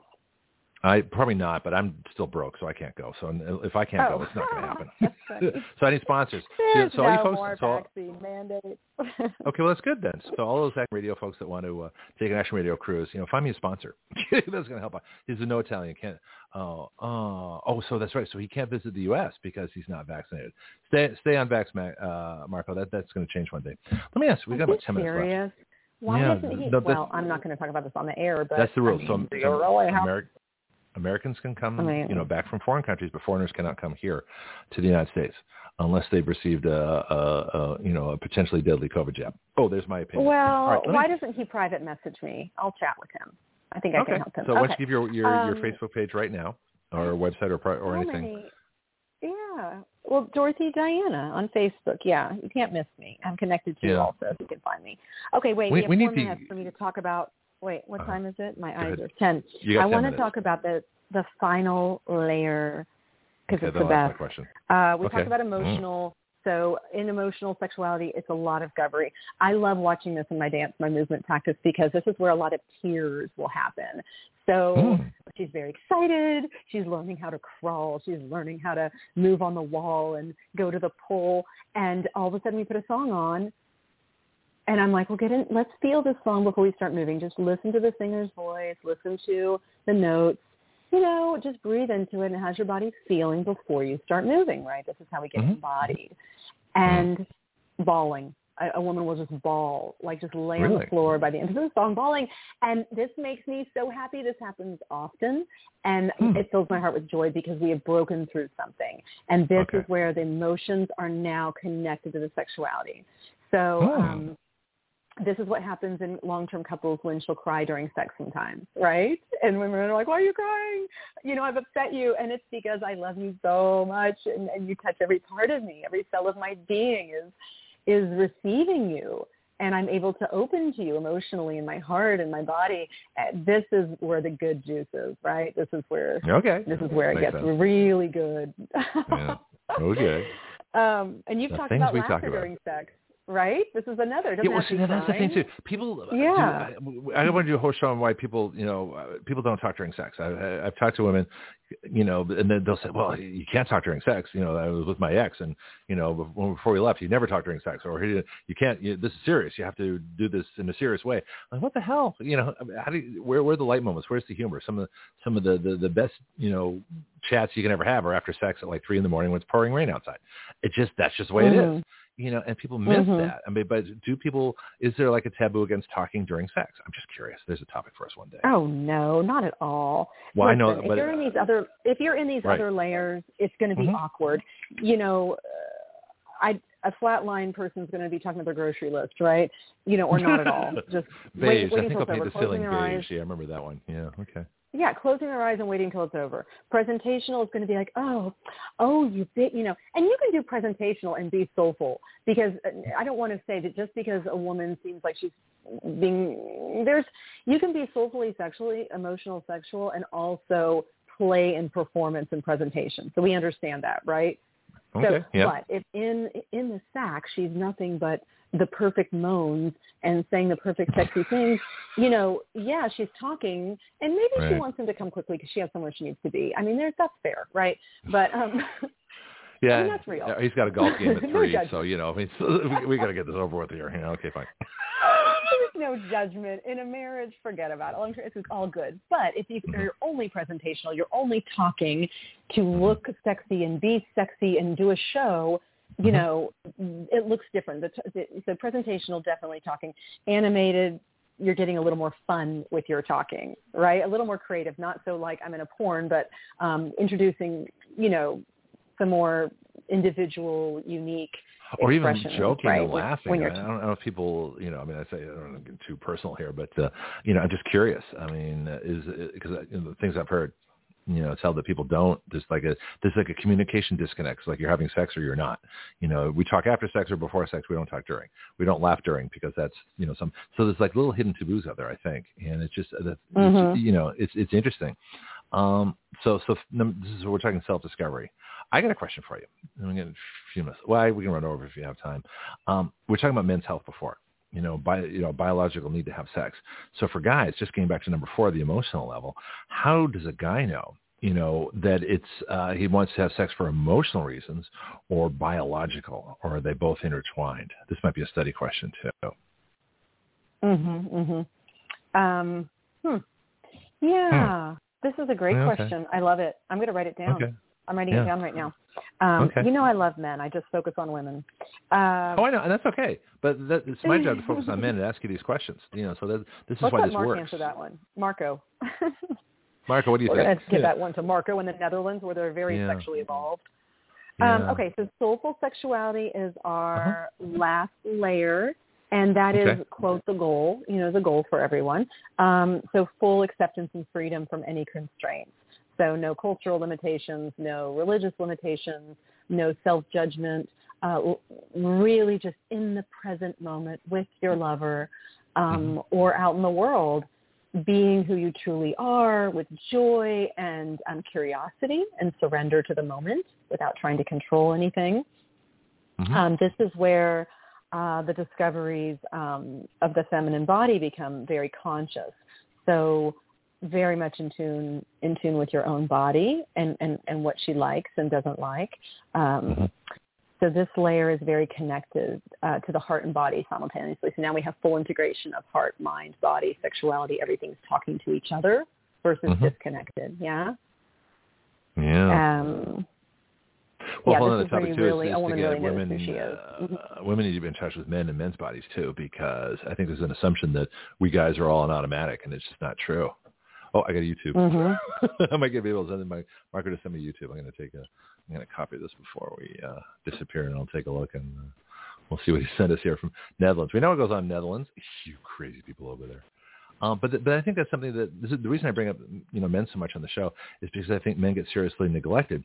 That there is no the, the, the same emotional component doesn't apply to men. The same physical doesn't apply to men. That uh, men are, are you know basically performing an on automatic pilot. They all want it anyway, and uh, you know once it's done, they're happy. And that's just not true. None Yeah. of that's true. You know, so this is why I bring right. these things No, up. Of course not. Yeah. Yes. And, and and my women friends tell me this, and we had a great story from last week where um, she tried to sexy dance for her husband, my friend, and he wasn't feeling it at all. And it, you know, they had a problem that wasn't resolved from earlier in the week, and he was just not connected to her. And then they talked about it and had better than ever evening, right? um, yeah, well, my my contention is men and women are far closer than we are separate. That we have far more in common than we have different. We have different bodies, obviously, and different chemistry and different hormones and things like that. But the emotions, I don't think, if we really take a look, I don't think they're as different as people think. I think there are misconceptions and stereotypes on both men of women and women of men that are wrong. And I think one of the major things we can do is go through those and show why they're just simply not true. Yeah, of course. Yes. And I mean, there's there's a spectrum for everyone, and there's some stereotypes. Stereotypes are true are there for a reason, right? There's some truth to them, but um, yeah, the more we understand the other gender is genders um, not different. I the the other sex. I, I'm not a gender. people? I'm a sex. I'm not, you know, the, the, the, gender's better, like, a, the more we yeah. Yeah. So soulful sexuality. Um, Mhm. She knows who her erotic being is, and S Factor we call it the erotic creatures. Almost every philo- and almost every um, there are many different sources to this philosophy of like the icons of sexuality. So Hmm. a woman can come to the table with many different flavors, right? So um, Mm-hmm. one day she wants to be spanked, the other day she wants to be snuggled and and told, you know, she's beautiful, and then you know, so there's a lot of things you can bring to the table sexually to play with. And a woman Mhm. who's in her soulful sexuality doesn't really have a lot of barriers. She has boundaries, but um, has curiosity and is very comfortable with the different parts of herself and also asking for what she needs in a way that the masculine can hear in bed.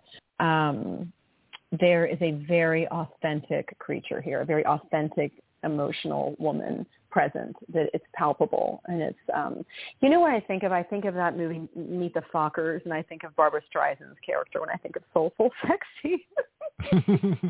Not just have to be her, careful when you say you that that her? title. Yeah, which is why they did it that way.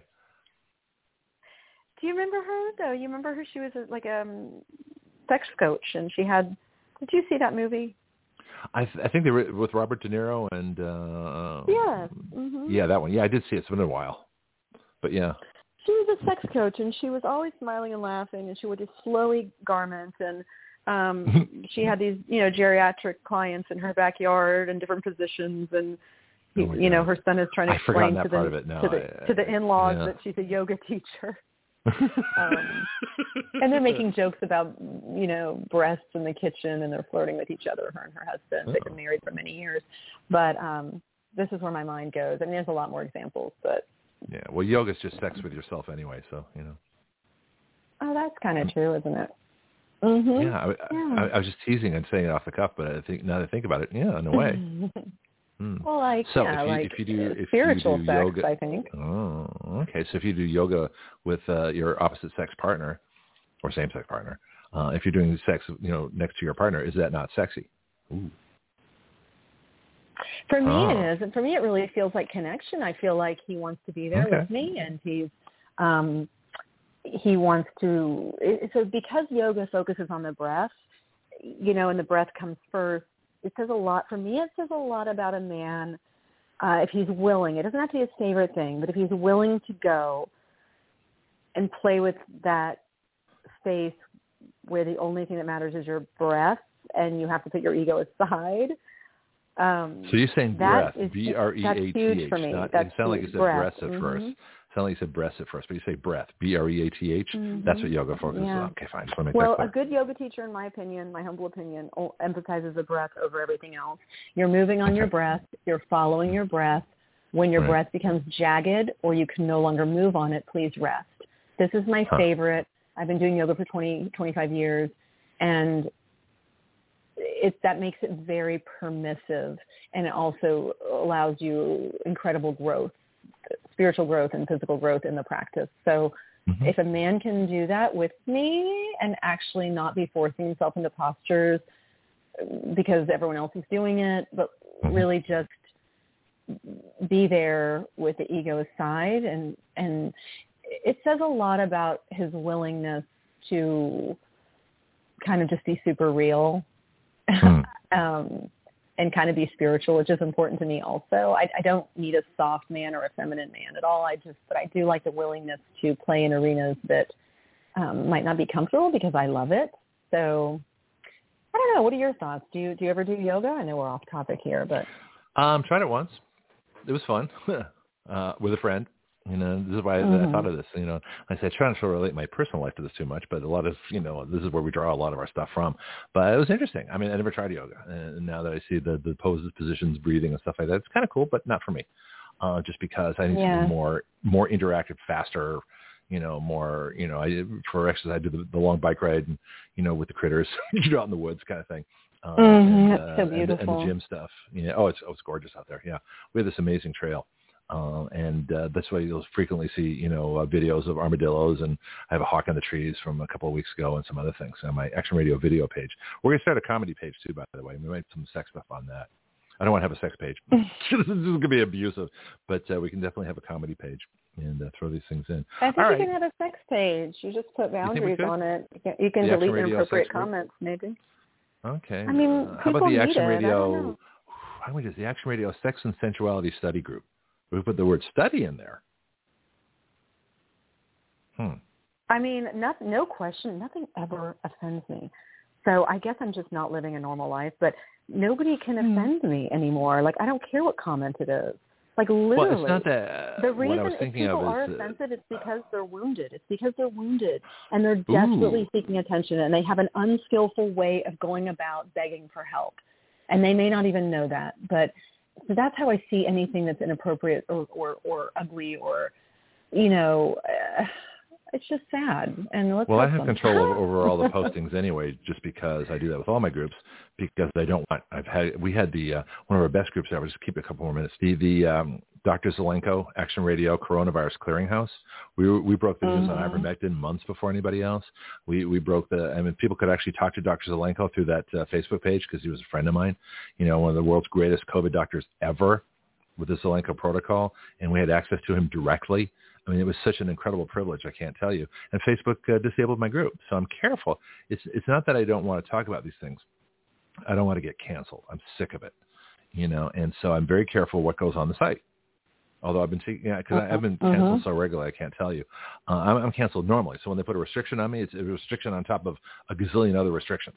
But if we had the uh-huh. Action Radio Sex Project uh, and made that one of our groups, that might be interesting.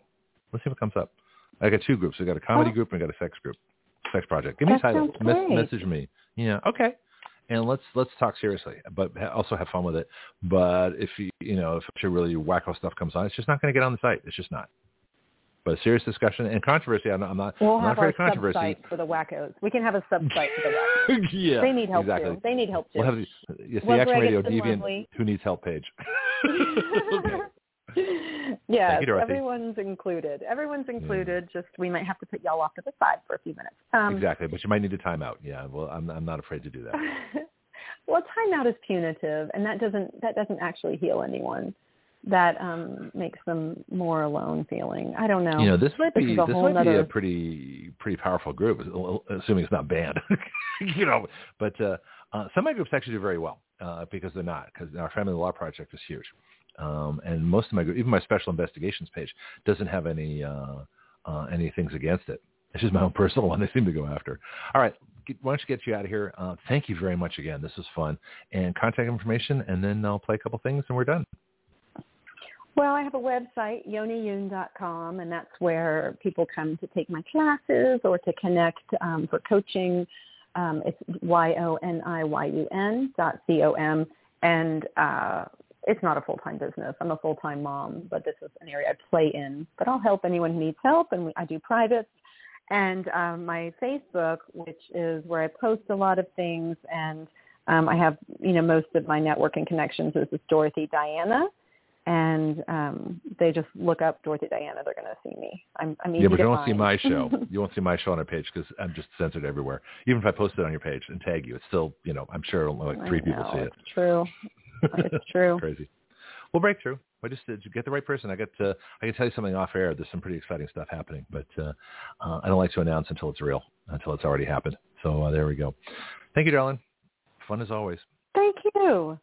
It was lovely once again. Have a great week, Greg. You too. Take care, darling. Bye-bye. I'll see you later. Bye now. All right. The personal phone call when we talk is really funny. it's pretty amazing. All right. So you're listening to Action Radio, uh, the Action Radio Citizen Legislature at blogtalkradio.com slash citizen action. Our legislative site is writeyourlaws.com, W-R-I-T-E-Y-O-U-R-L-A-W-S. If you want to contribute, we've got givesendgo.com slash action radio or paypal.com slash paypal me um, slash uh, action radio and uh, email greg at writeyourlaws.com and all of that information is on our um, broadcast page. So you can get that there. Skype line is live live chat is live everything is working. And so i'll be back tomorrow morning 7 a.m central time with a whole bunch of new stuff for you. And uh, and i shall talk to you then. Have a great day and do something crazy Here at Action Radio, we are looking for sponsors. We have 30 and 60 second spots available for your announcements. And we have three minute live call-ins to talk about your products and services available. Action Radio is the next evolution beyond talk radio. Join us and let us help your business evolve. Think about being a sponsor of the future and not just a listener and help us help your business grow as you help us plunge headlong into breaking new ground here on Action Radio every day.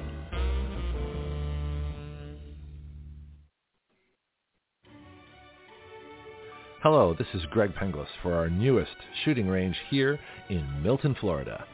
Stand your ground. My friend Jason Myers and crew are creating an incredible facility for our city.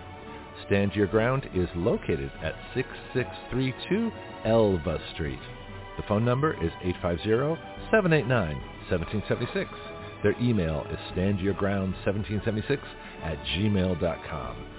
Here you'll find either in process or already going an indoor shooting range, axe throwing, archery, a rage room, self-defense classes, concealed carry weapons classes, security license training, paintball, a full-service gun store, and 24-7 online ordering.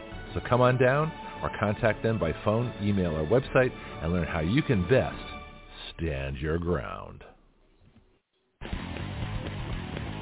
This is Greg Penglis for Strikeforce, your source for pure energy. Strikeforce is a concentrated energy drink that turns a half liter of your favorite beverage into an energy drink. You make your energy drink yourself. Action Radio is an affiliate of Strikeforce, so our listeners get a 20% discount. All you do is add our code WYL to the discount code window at checkout WYL comes from our website, Write Your Laws. So you can get your energy drink, a 20% discount, and help Action Radio change the relationship of we the people to our government. Not bad. Strikeforce is at strikeforceenergy.com. That's strikeforceenergy.com. Start your engines.